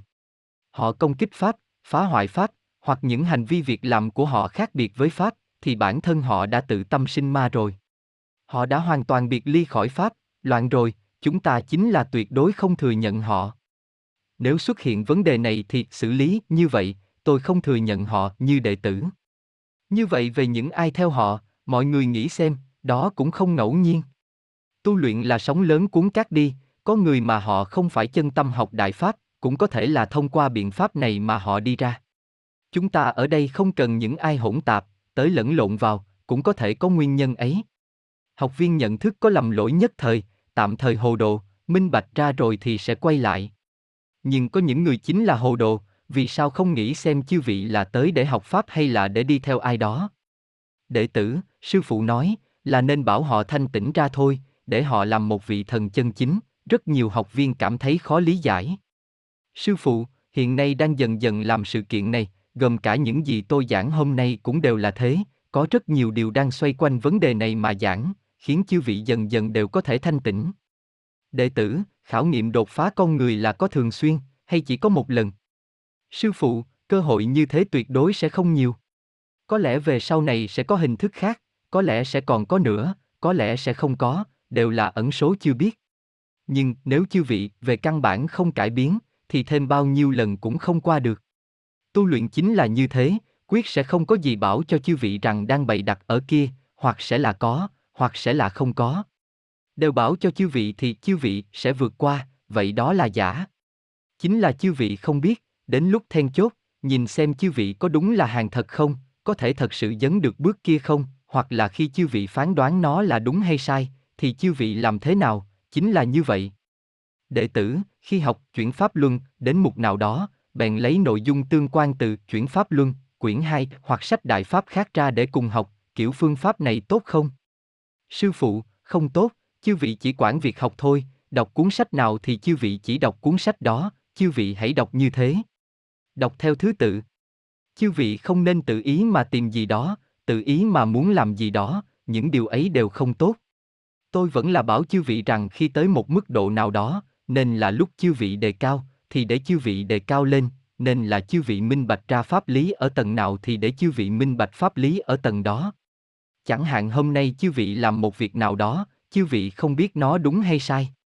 Chư vị lấy Chuyển Pháp Luân ra, tùy tiện dở ra, không có bất kể ý niệm là muốn mở ra chỗ nào, tùy tiện mở ra, thì bảo đảm sẽ là đoạn là có tính nhắm thẳng mà nhắm vào sự việc mà chư vị đã làm hôm nay. Vỗ tay, tất nhiên, về nhà chư vị muốn thử chút, ông giữ cái tâm ấy, thì đều chẳng có gì. Tu luyện là nghiêm túc, tuyệt đối sẽ không để chư vị coi đó như trò chơi trẻ con mà thử, thế không được. Nghĩa là chư vị không được tự cầu mà làm gì đó. Cuốn sách này của Đại Pháp, cuốn sách Chuyển Pháp Luân này chính là những điều tu luyện một cách hệ thống, chư vị hãy đọc. Còn nói như các cuốn khác như Nghĩa Giải, Chuyển Pháp Luân, Quyển 2, v.v. đều chỉ là phụ trợ, để chư vị đọc tham khảo. Mục đích của Tinh Tấn Yếu Chỉ là để điều chỉnh những vấn đề phổ biến xuất hiện trong toàn thể quá trình tu luyện của chúng ta, cũng như trạng thái không đúng đắn xuất hiện ra. Đệ tử, có người nói Đại Pháp uy lực vô biên, đệ tử Đại Pháp không cần phải hộ Pháp, lời nói ấy đúng chăng? Sư phụ, không đúng. Đại Pháp là uy lực vô biên. Hôm nay chúng ta đều tu luyện trong hoàn cảnh xã hội người thường này. Nếu như có sinh mệnh bại hoại ở tầng cao đến làm việc xấu, thế thì bản thân Pháp sẽ vận dụng tới chư thần hộ Pháp của chúng ta hoặc các sinh mệnh cao cấp khác để tiêu hủy rớt chúng đi.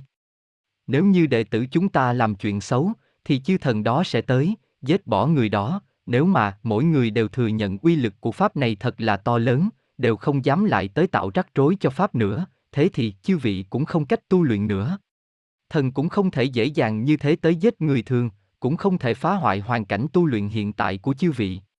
Chúng ta trong tu luyện, nơi xã hội và những người khác nhau tạo ra rắc rối các loại phương diện cho chúng ta, thì chúng ta đều có thể nhắm vào các tình huống khác nhau mà duy hộ Đại Pháp, đó chẳng phải là hộ Pháp sao? Còn như nói về những người xấu ấy, những người làm việc xấu xa, nếu họ có thể cứu vãn, thì chúng ta khuyến khích thuyết phục họ, có thể là họ có khi là họ còn đắc độ.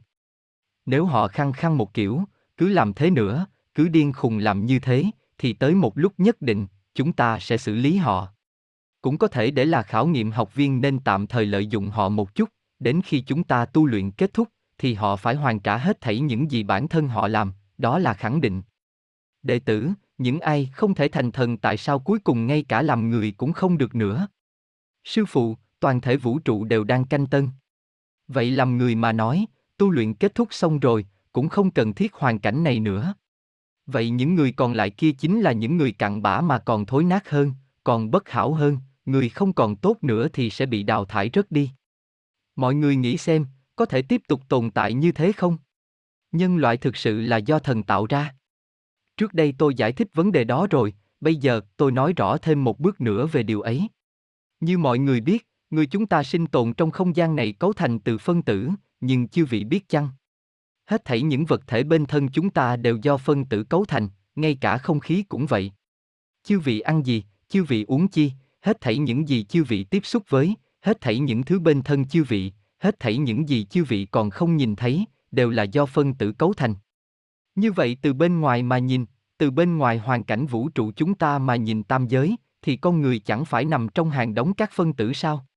Chư vị chính là sinh tồn trong hàng đống phân tử ấy, khí mà chư vị hít thở đều là phân tử. Như vậy các sinh mệnh cao cấp bên ngoài tam giới mà nhìn không gian nhân loại, thì những phân tử kia là gì? Thần gộp chung những phân tử đó gọi là đất, gọi là bùn, chư vị chính là ở trong bùn ấy, con người chính là lăn qua lăn lại trong bùn, đó là thần nhìn như vậy. Thần chính là nhìn như vậy đó, mọi thứ đều là bùn đất. Hơn nữa các tầng thứ khác nhau còn có vật chất cao cấp hơn nữa. Một khi tôi giảng như thế, nói như Di Sức từng giảng, nói rằng Gia Quê dùng bùn đất tạo người, tôi nghĩ cũng không khó lý giải điều Di Sức từng nói nữa. Không phải bùn đất mà chúng ta nhìn thấy đâu, ở đây hết thảy đều là bùn đất. Thịt của chư vị thì họ đều nhận thức đó đều là đất, đều là bùn. Là vì thần nhìn tầng phân tử này, nhất là những phân tử thô ráp nhất kia, đó chính là bùn đất dơ bẩn nhất, bất hảo nhất, chính là nhìn như vậy đó. Đệ tử, một số người khi luyện công thân thể hai bên trái phải chẳng cân bằng, người khác thấy là có phần không ngay ngắn. Sư phụ, mỗi người đều có tình huống của mình, có người mà thân thể bên này nhiều vật chất, thân thể bên kia ít vật chất, có tình huống ấy. Đó là trong lịch sử do bản thân chư vị tạo thành ở các hoàn cảnh khác nhau và các tình huống khác nhau. Nhưng chư vị chỉ cần quan tâm việc luyện thôi, những cái kia thì tôi đều xử lý cho chư vị, bản thân chư vị xử lý không nổi. Do đó chư vị chỉ quản việc luyện, chư vị thêm một cái tâm nữa cũng vô dụng. Chư vị cứ nghĩ về nó thì lại là gánh nặng, lại là chướng ngại, lại là tâm chấp trước. Tôi chẳng phải vừa giảng rồi, tôi đã mở rộng ra đến không còn cửa nữa, tôi chỉ nhìn nhân tâm. Chư vị nếu không tu nữa, cả tâm kia tôi cũng không nhìn nữa, tôi còn độ chư vị thế nào đây? Phải vậy không? Đệ tử, chúng con làm thế nào mới có thể nhanh nhất trừ rớt hết thảy quan niệm hình thành hậu thiên? Sư phụ, chư vị chỉ có học Đại Pháp một cách kiên định, khi xuất hiện niệm đầu tư tưởng bất hảo, chư vị nên nghĩ rằng mình là người tu luyện, dùng chính niệm áp chế chúng. Pháp thân của tôi nhìn thấy rất rõ những hoạt động tư tưởng của chư vị. Chư vị có thể phân chúng rõ ra, không coi chúng là bản thân mình, thế thì tự nhiên chúng sẽ không phải chư vị, sẽ trừ rớt chúng đi. Nhưng sẽ không trừ bỏ hết cho chư vị trong một lần, mà sẽ phân tầng thứ, dần dần khiến chúng rút nhỏ đi, là vì vẫn cần lưu lại để chư vị tự mình nhận thức Pháp, tu luyện. Mà có những thứ phi thường bất hảo thì sẽ trừ bỏ chúng lập tức. Chính là như vậy. Đệ tử, có học viên ngủ trong lúc học Pháp, chỉ ra cho vị ấy phản cảm, không tham gia học tập nữa. Sư phụ, thế thì chư vị đừng gọi họ đến học tập nữa. Họ không phải là tới học Pháp, mà là tới ngủ, thế còn tìm họ đưa tới để làm gì? Đúng thế đó. Tới ngủ thì tới sao, chúng ta ở đây không cần người ngủ. Đừng e rằng thiếu người, ở điểm luyện công chúng ta chỉ có một người chân tu, thì tôi nói cũng khá rồi. Chư vị đừng e ngại thiếu người. Chư vị cả một lô lớn tới, 1000 người, trong đó một người chân tu cũng không có, thế thì có tác dụng gì đâu. Có khi còn phá hoại Pháp. Đệ tử, có những lúc chúng con phụ đạo không tới nơi tới chốn, nguyên nhân là sợ phạm lỗi giải thích Pháp. Sư phụ, vấn đề phụ đạo này tôi đã giảng nhiều lần rồi. Chẳng hạn chư vị nói, chúng ta khi giảng có thể nói thế này, tôi ở tầng thứ này của mình, tôi ngộ ra rằng Pháp có một nội hàm như thế này, đó là ở tầng thứ này của tôi mà ngộ ra, tất nhiên Pháp còn có nội hàm cao hơn. Nói về điểm này tôi còn sai lệch so với Pháp, hoặc là tôi nhìn nhận rằng Pháp này là đang bàn về những điều gì đó ở một cảnh giới nào đó, như thế không sao cả. Tuy rằng Pháp còn có những nội hàm khác, điều ấy được nói ra rất rõ rồi, chính là chư vị đừng giới hạn cứng chính mình. Đệ tử, người luyện công vẫn đảm đương công tác xã hội, phải chăng cần thiết dùng lý của xã hội người thường để xử lý các vấn đề? Sư phụ, công tác là công tác, tu luyện là tu luyện. Nhưng đề cao tâm tính trong tu luyện sẽ biểu hiện ở vấn đề cụ thể trong công tác. Ngoài ra khi cấp trên kiên trì bảo chư vị làm việc nào đó, chư vị có thể tùy thuận theo hơn một chút. Vì không phải chư vị là người muốn làm, chư vị nếu không làm thì họ không hiểu nổi chư vị, mà lại không phải là phạm lỗi gì lớn. Nếu như có lỗi lầm, khi bản thân chư vị làm thì hãy căn cứ theo cách làm của bản thân chư vị để làm việc đó cho tốt. Chính là xem chư vị xử lý như thế nào, tôi nghĩ rằng đều có thể làm tốt, tôi nghĩ rằng không thành vấn đề. Còn một vấn đề này, chúng ta có một số người thích giữ thể diện, không để người khác biết rằng họ đang luyện Đại Pháp, không để người khác biết họ tốt như thế nào. Tôi nghĩ rằng có rất nhiều điều là vì nguyên nhân cá nhân này tạo thành. Tôi bảo chư vị rằng hiện giờ có 100 triệu người đang học Đại Pháp, không phải ít người đâu, chư vị không phải hiện tượng cá biệt, chư vị sẽ không bị người ta cười đùa. Nhất là ở hoàn cảnh Trường Xuân này, hễ đề cập là luyện Pháp Luân Đại Pháp, người ta đều biết đó là người tốt. Rất nhiều địa phương chúng ta khi nhân viên bị sa thải đi tìm việc, người ta nói rằng, tôi muốn nhận người luyện Pháp Luân Đại Pháp. Chư vị đừng tưởng rằng mình là cô đơn, rằng chư vị nổi lên khác thường, không phải thế đâu. Chúng ta đã có hoàn cảnh vậy rồi, hơn nữa là khắp cả toàn quốc đều hình thành hoàn cảnh này. Đệ tử, có môn công pháp khác cũng cùng luyện công cạnh chỗ chúng con, phát băng tiếng của họ rất to, chúng con. Sư phụ, cái này không cần lo lắng. Đó chẳng phải đang khảo nghiệm tâm chúng ta có động hay bất động. Khi họ bật những thứ đó thì chẳng phải vừa đúng là động chạm tới tâm chư vị. Lúc đó nhìn xem chư vị có chịu nhận can nhiễu của cái đó chăng? Chư vị tức giận không? Do đó chúng ta nhất định phải tìm nguyên nhân ở tự mình nơi đây, đánh xét cũng bất động.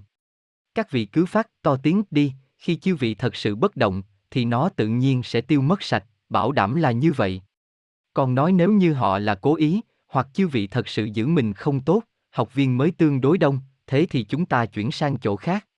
Họ cảm thấy chỗ đó tốt thì nhượng cho họ là được rồi. Chỗ nào mà Pháp Luân Công chúng ta luyện thì đều sẽ thành tốt, chúng ta đang cải tạo hoàn cảnh, chứ không phải chúng ta đang chọn hoàn cảnh. Đệ tử, người tu luyện làm công tác lãnh đạo thế nào cho tốt?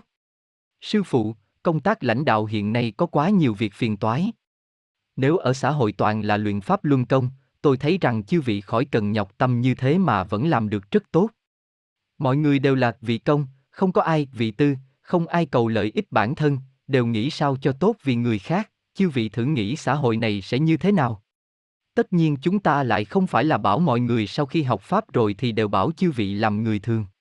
Tôi chỉ là nói ý tứ kia. Còn nói như làm công tác lãnh đạo như thế nào, ấy đều là vấn đề cụ thể của chư vị rồi, chư vị tự mình thu xếp sao cho phù hợp với người tu luyện. Có một số vấn đề cần tùy thuận hơn một chút, rộng rãi hơn một chút. Còn tự mình đối với tự mình thì cần nghiêm khắc hơn. Đệ tử, trong công tác làm thế nào đối với bầu không khí không lành mạnh ở xã hội? Sư phụ, những việc mà chư vị quản không được thì đừng nghĩ nhiều thế. Nếu chư vị là lãnh đạo, đơn vị công tác của chư vị có bầu không khí bất hảo, thì chư vị có trách nhiệm. Nếu không phải là việc của đơn vị chư vị, hoặc chư vị không có chức năng xã hội, thì chư vị không cần quản, chỉ quản tốt chính mình.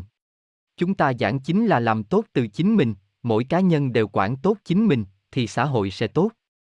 Mỗi cá nhân đều đi quản người khác, càng quản càng bất hảo, mâu thuẫn càng ngày càng nhiều.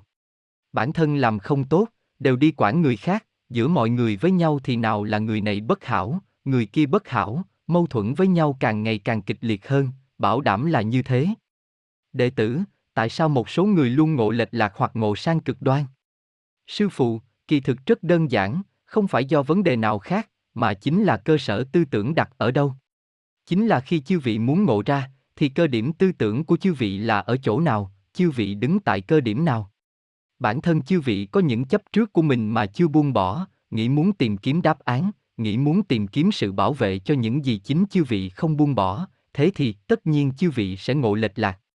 Chư vị không nghĩ gì hết, thì khi chư vị đọc Pháp, điều Pháp nói cho chư vị là đúng. Chư vị đừng từ Pháp mà tìm rằng nhận thức của tự mình là đúng, chư vị đừng từ Pháp mà tìm ra cớ giải biện cho tự chư vị, đoạn chương thủ nghĩa mà bảo hộ những thứ của bản thân chư vị. Như vậy không được đâu, càng đọc càng hồ đồ. Chính là xét xem cơ điểm của chư vị đặt ở đâu. Đệ tử, hiện nay con đường viên mãn nhanh nhất là gì? Sư phụ, tôi đã khai sáng cho người ta hình thức tu luyện nhanh chóng nhất và tốt đẹp nhất. Chúng ta ở trong quần thể con người phức tạp nhất và cũng làm sao để hoàn cảnh phức tạp này khiến con người đề cao thật nhanh. Đồng thời hôm nay chúng ta truyền Pháp lớn thế này, Pháp này cũng khiến người ta đề cao được nhanh. Còn muốn nhanh nữa thế nào? Cũng sẽ không có gì độ nhân nhanh hơn Đại Pháp nữa. Người nghiệp lực khắp thân đầu tiên nghĩ rằng nên hoàn nghiệp như thế nào, chứ không phải chư vị lựa chọn gì đó. Đệ tử, con vẫn luôn nhận thức rằng chép sách là lãng phí thời gian. Sư phụ, vậy là chư vị có chút cực đoan rồi đó. Đệ tử, chiến thắng nghiệp tư tưởng, thì ngoại trừ việc dùng ý thức rất mạnh để bài trừ nó, thì còn có biện pháp nào tốt chăng? Sư phụ, không có. Chư vị tự mình động thủ để tóm bắt nó cũng không tóm nổi, không có biện pháp khác.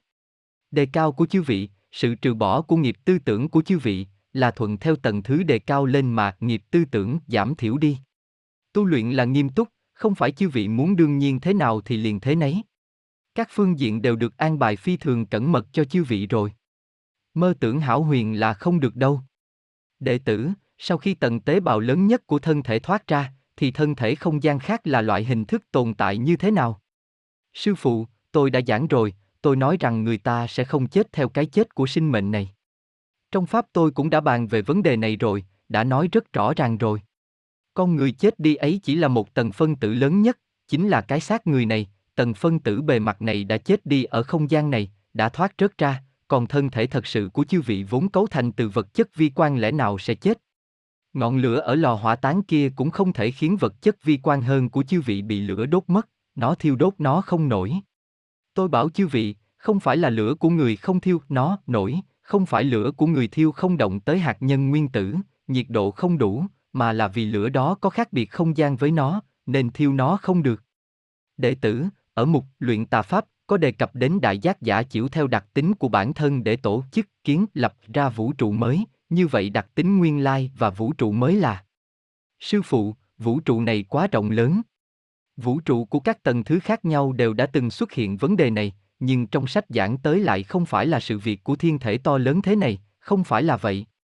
Bên trong thiên thể có rất nhiều vũ trụ, trong thiên thể rộng lớn này mà nhìn, chúng đều tự như những hạt bụi. Ở trong đó tại các tầng thứ khác nhau của Pháp, các vũ trụ khác nhau đối với Pháp là có nhận thức của các tầng thứ khác nhau. Nói chẳng hạn như Pháp chân thực của một tầng Pháp nào đó là không để sinh mệnh biết được. Nhưng đặc tính mà Pháp này biểu hiện ra lại được sinh mệnh biết, kể cả những gì tôi giảng cho chư vị hôm nay, cũng là giảng khái quát về nhận thức của chư vị khi thăng hoa tới bước đó, đều không biết được thể hiện chân chính của một tầng ấy. Như vậy sinh mệnh ở tầng đó nếu là do tu từ phía dưới lên, không kể người tu Đại Pháp, họ là trong quá trình càng tu càng cao mà phù hợp với Pháp của tầng đó, có những thứ do họ tự mình tu luyện. Ví như nói về giới định huệ của Thích Ca Mâu Ni. Giới định huệ của ông cũng là phù hợp với tầng pháp lý của ông, phù hợp Pháp của vũ trụ tầng ấy, như vậy ông thăng hoa tới bước đó rồi. Cấu thành của chỉnh thể vũ trụ của ông là pháp lý của ông, là giới định huệ cấu thành nên, đồng thời cũng là hết thảy nguyên lý diễn hóa của quả vị của ông, hết thảy những vật chất và hình thức kia đều thuận theo những điều đó của ông mà biến hóa. Nghĩa là ông không biết được thể hiện chân chính của Pháp căn bản là ở trong đó. Nhưng ông có thể biết được biểu hiện của ông, Pháp căn bản, đã là ngộ ra được những điều ở tầng ấy, ông chính là có thể sinh tồn ở tầng ấy, như vậy ông chính là có được điều của chính mình, quả vị chính ngộ. Như vậy tại tầng đó có những vị Phật khác, có những vị thần khác, họ cũng lại ngộ được những nhận thức khác về pháp lý của một tầng đó, cũng phù hợp với pháp lý của tầng đó, thế thì cũng thật sự chính ngộ được quả vị của mình. Chư Phật khác cũng là như thế, cũng là ở đó mà kiến lập thế giới, cũng là ở Đại Pháp vũ trụ tầng ấy mà ngộ được quả vị chính ngộ của mình, nhưng đều khác nhau, nhưng đều đạt được tiêu chuẩn của tầng đó. Tôi giảng điều này, chư vị đã minh bạch chưa? Như vậy, trong vũ trụ bao la này, hiện tượng như thế ở các tầng thứ khác nhau là quá nhiều. Thế thì trong vũ trụ như vậy, xuất hiện sự nối tiếp nhau của thành trụ hoại là rất thường gặp. Nhưng Pháp này của toàn thể thiên thể chúng ta lại vĩnh viễn sẽ không cải biến, vĩnh viễn đều là Pháp này, vĩnh viễn đều sẽ không biến, cũng là chưa từng biến đổi. Đệ tử, giữa những học viên từng tham gia lớp mà sư phụ giảng Pháp và chưa từng tham gia lớp mà sư phụ giảng Pháp, ngoài trừ việc có duyên phận với sư phụ là khác nhau, thì còn có gì khác nhau? Sư phụ, kỳ thực tôi bảo chư vị này, trong tu luyện chư vị không có gì khác nhau cả. Có rất nhiều người cũng có duyên phận rất lớn đối với tôi, đã không tham gia lớp học vào những năm ấy, đó là vì tình huống, trạng thái của bản thân họ và rất nhiều nhân tố khác tạo thành. Toàn bộ các câu hỏi đều giải đáp rồi, chọn bớt ra một số là vì trùng lập. Còn có một số là vì câu hỏi người thường đặt ra và không cần giải đáp, cũng bị chọn bớt ra. Tôi đã giảng 5 giờ đồng hồ rồi. Vì nghe Pháp mà, mọi người đều nguyện ý nghe, tiếp 5 giờ đồng hồ nữa thì chư vị có thể cảm thấy thời gian cũng không lâu. Tôi dù giảng nhiều nữa thì cũng chẳng qua là mục đích này, để chư vị có thể đề cao được nhanh nhất, tu luyện lên được nhanh nhất. Chúng ta ngồi nơi đây đại đa số là phụ đạo viên, làm tốt công tác của mình, chính là mục đích ấy. Còn nói như có rất là nhiều vấn đề, tình huống trong tu luyện của chư vị đều do tôi tới giải đáp cho chư vị, thì chư vị không tu được nữa. E rằng có tu cũng không được tính. Do đó có rất nhiều vấn đề là dựa vào chư vị bản thân ngộ, bản thân tu, đó mới là tu. Tôi thường nêu thí dụ này, nói ví như lúc viên mãn chư vị lên đó, một khi gặp chư Phật uy nghiêm ngồi ở đó, mỗi vị Phật đều có uy đức được kiến lập là vĩ đại. Chư vị tự mình sao lên đấy nhỉ? Chư vị phát hiện lo lắng ngại ngùng quá, chư vị tự mình biết rằng không nên ở nơi ấy, chư vị bèn tự mình hạ xuống. Chư vị cảm thấy không xứng. Do đó mỗi cá nhân chư vị tu luyện đều ắt phải có thể đạt tới cảnh giới của bản thân mình, mỗi từng tầng thứ của mình đều phải là hết sức thiết thực, tu luyện chính là nghiêm túc mà. Từ hôm nay trở đi, không được lấy lời tôi giảng để nhắm vào người khác, bởi vì tôi nói là nhắm vào tình huống của chư vị. Cũng không được đoạn chương thủ nghĩa những lời của tôi, cũng không được ông giữ tâm hoan hỷ đi nói với người khác, tôi nghe thầy Lý nói thế này. Cái tâm ấy của chư vị hễ động, thì chư vị đã là người thường rồi. Vì để mọi người tu luyện một cách bình ổn, do đó một số vấn đề đã xuất hiện trong quá khứ thì tôi không muốn để chúng xuất hiện lại. Hoàn cảnh ngày hôm nay, mưa gió trùng trùng, tôi có thể đưa toàn thể hoàn cảnh tu luyện tu chính trở lại, không xuất hiện vấn đề, bước đi ngay chính như thế, điều ấy không hề dễ dàng. Kỳ thực tôi có thể làm như thế này, rằng chúng ta không có bất kể hình thức tổ chức hữu hình nào, không tồn tiền, không tồn vật. Chỗ tốt mà mọi người thấy được ấy là trong xã hội người thường mà không dính dáng với phạm vi thế lực nào, không can nhiễu xã hội, không can nhiễu chính phủ. Chư vị đã thấy những điều đó rồi. Kỳ thực tôi nói với chư vị, đó là vì chúng ta có pháp to lớn nhường này, nên tôi mới có thể buông tay. Chư vị học hay không học đó đều là việc bản thân chư vị, chúng ta không có danh sách nào hết, không đi nắm tình huống cá nhân của người này hay của người kia. Chư vị chỉ cần tu, tôi liền có thể có trách nhiệm với chư vị, mà loại trách nhiệm này không biểu hiện nơi xã hội người thường. Chư vị chỉ cần tu, thì chư vị có thể đề cao, tiếp tục tu thì chư vị có thể viên mãn, đều không biểu hiện ở xã hội người thường. Chúng ta thực hiện như thế là để phối hợp với Pháp này. Pháp này lớn đến thế, nên hình thức lưu truyền ở xã hội người thường cũng có yêu cầu cao. Nghĩa là, về hình thức nơi xã hội người thường cũng ắt phải phù hợp với yêu cầu của Đại Pháp. Vậy hình thức nào có thể phù hợp với yêu cầu của Pháp lớn như thế này lưu truyền ở xã hội người thường mà không làm xấu ông? Đó chỉ có một điểm, chính là đại đạo vô hình, vì thế chúng ta thật sự đã làm được điều ấy rồi. Vô hình, không có hình thức nào nơi xã hội người thường. Tuy nhiên, chúng ta vẫn có thể khiến con người tu luyện một cách chân chính, đề cao một cách chân chính. Chúng ta chính là bước đi như thế, chính là thực thi như thế, đó cũng là tốt nhất. Bất kể người nào tìm lầm lỗi của chúng ta cũng không tìm ra. Có người muốn tìm xương trong trứng đều không có tìm được, bởi vì chúng ta có pháp. Chúng ta cũng không có quy định ra bất kể quy chế hay khuôn phép gì, tự thân chư vị đều biết làm như thế nào. Thậm chí những phụ đạo viên chư vị, cái gọi là phụ đạo viên của mọi người chẳng qua là chúng ta tự làm dựa vào lòng nhiệt tình mà thôi. Bản thân mình không danh không lợi, không có gì cả, mà là dựa vào lòng nhiệt tình tự mình mang theo mấy cassette đi để phụ đạo mọi người. Cũng đều như thế cả, là lòng nhiệt tình, là hành vi cá nhân. Thực tiễn chứng minh rằng hoàn cảnh này đối với tu luyện của chư vị là tốt nhất. Người nào độ nhân trong quá khứ cũng đều không dám thực hiện kiểu như thế này, là vì họ không có pháp to lớn thế này. Họ đều khoanh các đệ tử lại với nhau, chiểu theo quy định, chiểu theo giới luật mà tu. Hôm nay chúng ta là vì có pháp to lớn như thế này, chúng ta mới có thể buông mở, không cần những quy định kia. Bất kể điều gì hữu hình đều không xứng với đại pháp này, bất kể quy chế khuôn phép gì cũng đều không thể cải biến nhân tâm, chỉ có pháp mới có thể. Vì thế chúng ta đã đi bước đi ấy. Chủng loại hình thức trạm phụ đạo này của chúng ta cũng là tất yếu. Loại trạm phụ đạo này không như bất kể hình thức đơn vị hành chính sự nghiệp nào cả. Ta là ở nhà mình, lúc bình thường cùng mọi người gặp mặt mà thấy học viên có vấn đề gì, thì chúng ta cùng nhau thảo luận tìm hiểu. Hoàn toàn là một loại hình thức quần chúng. Tôi thấy rằng như thế rất là tốt. Mọi người đều muốn làm thế nào đó, ví như nghiên cứu, ví như đi Hồng Pháp, ví như mọi người làm chút việc gì đó, như thế đều tốt lắm. Về Pháp hội, cũng là điểm riêng mà Đại Pháp chúng ta có, khi đến trình độ nhất định, mọi người chúng ta tập trung lại, có học viên học được tốt, khi Pháp hội mở lại thì mọi người tới trình bày tâm đắc thể hội, đối với người khác là có tác dụng thúc đẩy và đề cao, hết sức tốt đẹp. Đó là nét đặc trưng riêng của chúng ta. Nhìn chung, mọi người đều vì Pháp này mà làm rất nhiều cống hiến. Tất nhiên, tôi sẽ không nói những lời khách sáo với chư vị để biểu dương chư vị, điều chư vị cầu cũng không phải những thứ ấy. Chư vị cầu ấy là công đức, cầu ấy là đề cao cảnh giới, đề cao tầng thứ, do đó tôi cũng không cần phải nói những cái đó. Chư vị làm việc vì Đại Pháp cũng tương đương với làm việc vì chính mình, bởi vì chư vị chính là một thành viên trong Đại Pháp. Chư vị có trách nhiệm đối với Đại Pháp hay không cũng chính là vấn đề chư vị có trách nhiệm đối với bản thân mình hay không. Thế nên cũng không cần tôi phải nói nhiều. Tôi chỉ là tới quản mọi người khi trong tu luyện, trong các tầng thứ, trong khi mọi người đề cao. Còn như ở nơi người thường thì hành xử thế nào, tôi nghĩ rằng mọi người đều biết cả. Cũng mong rằng mọi người từ nay trở đi, có thể có khai mở mới tốt đẹp hơn, thực hiện công tác của chư vị còn tốt hơn nữa. Đồng thời bản thân chư vị trải qua hôm nay cũng tính như một lần Pháp hội rồi, thì cũng có thể có một sự đề cao rất lớn cho chư vị, có một sự thúc đẩy rất lớn. Tôi ở đây có thể đẩy chư vị tiến về phía trước, nhưng bản thân chư vị cần học Pháp theo lên, tận dụng thời gian học Pháp, cũng là cần lên theo, thì mới là có thực chất. Mong rằng mọi người dũng mãnh tinh tấn hơn nữa, đừng chỉ nhìn người ta viên mãn, mà bản thân mình cũng phải tranh thủ sớm ngày viên mãn.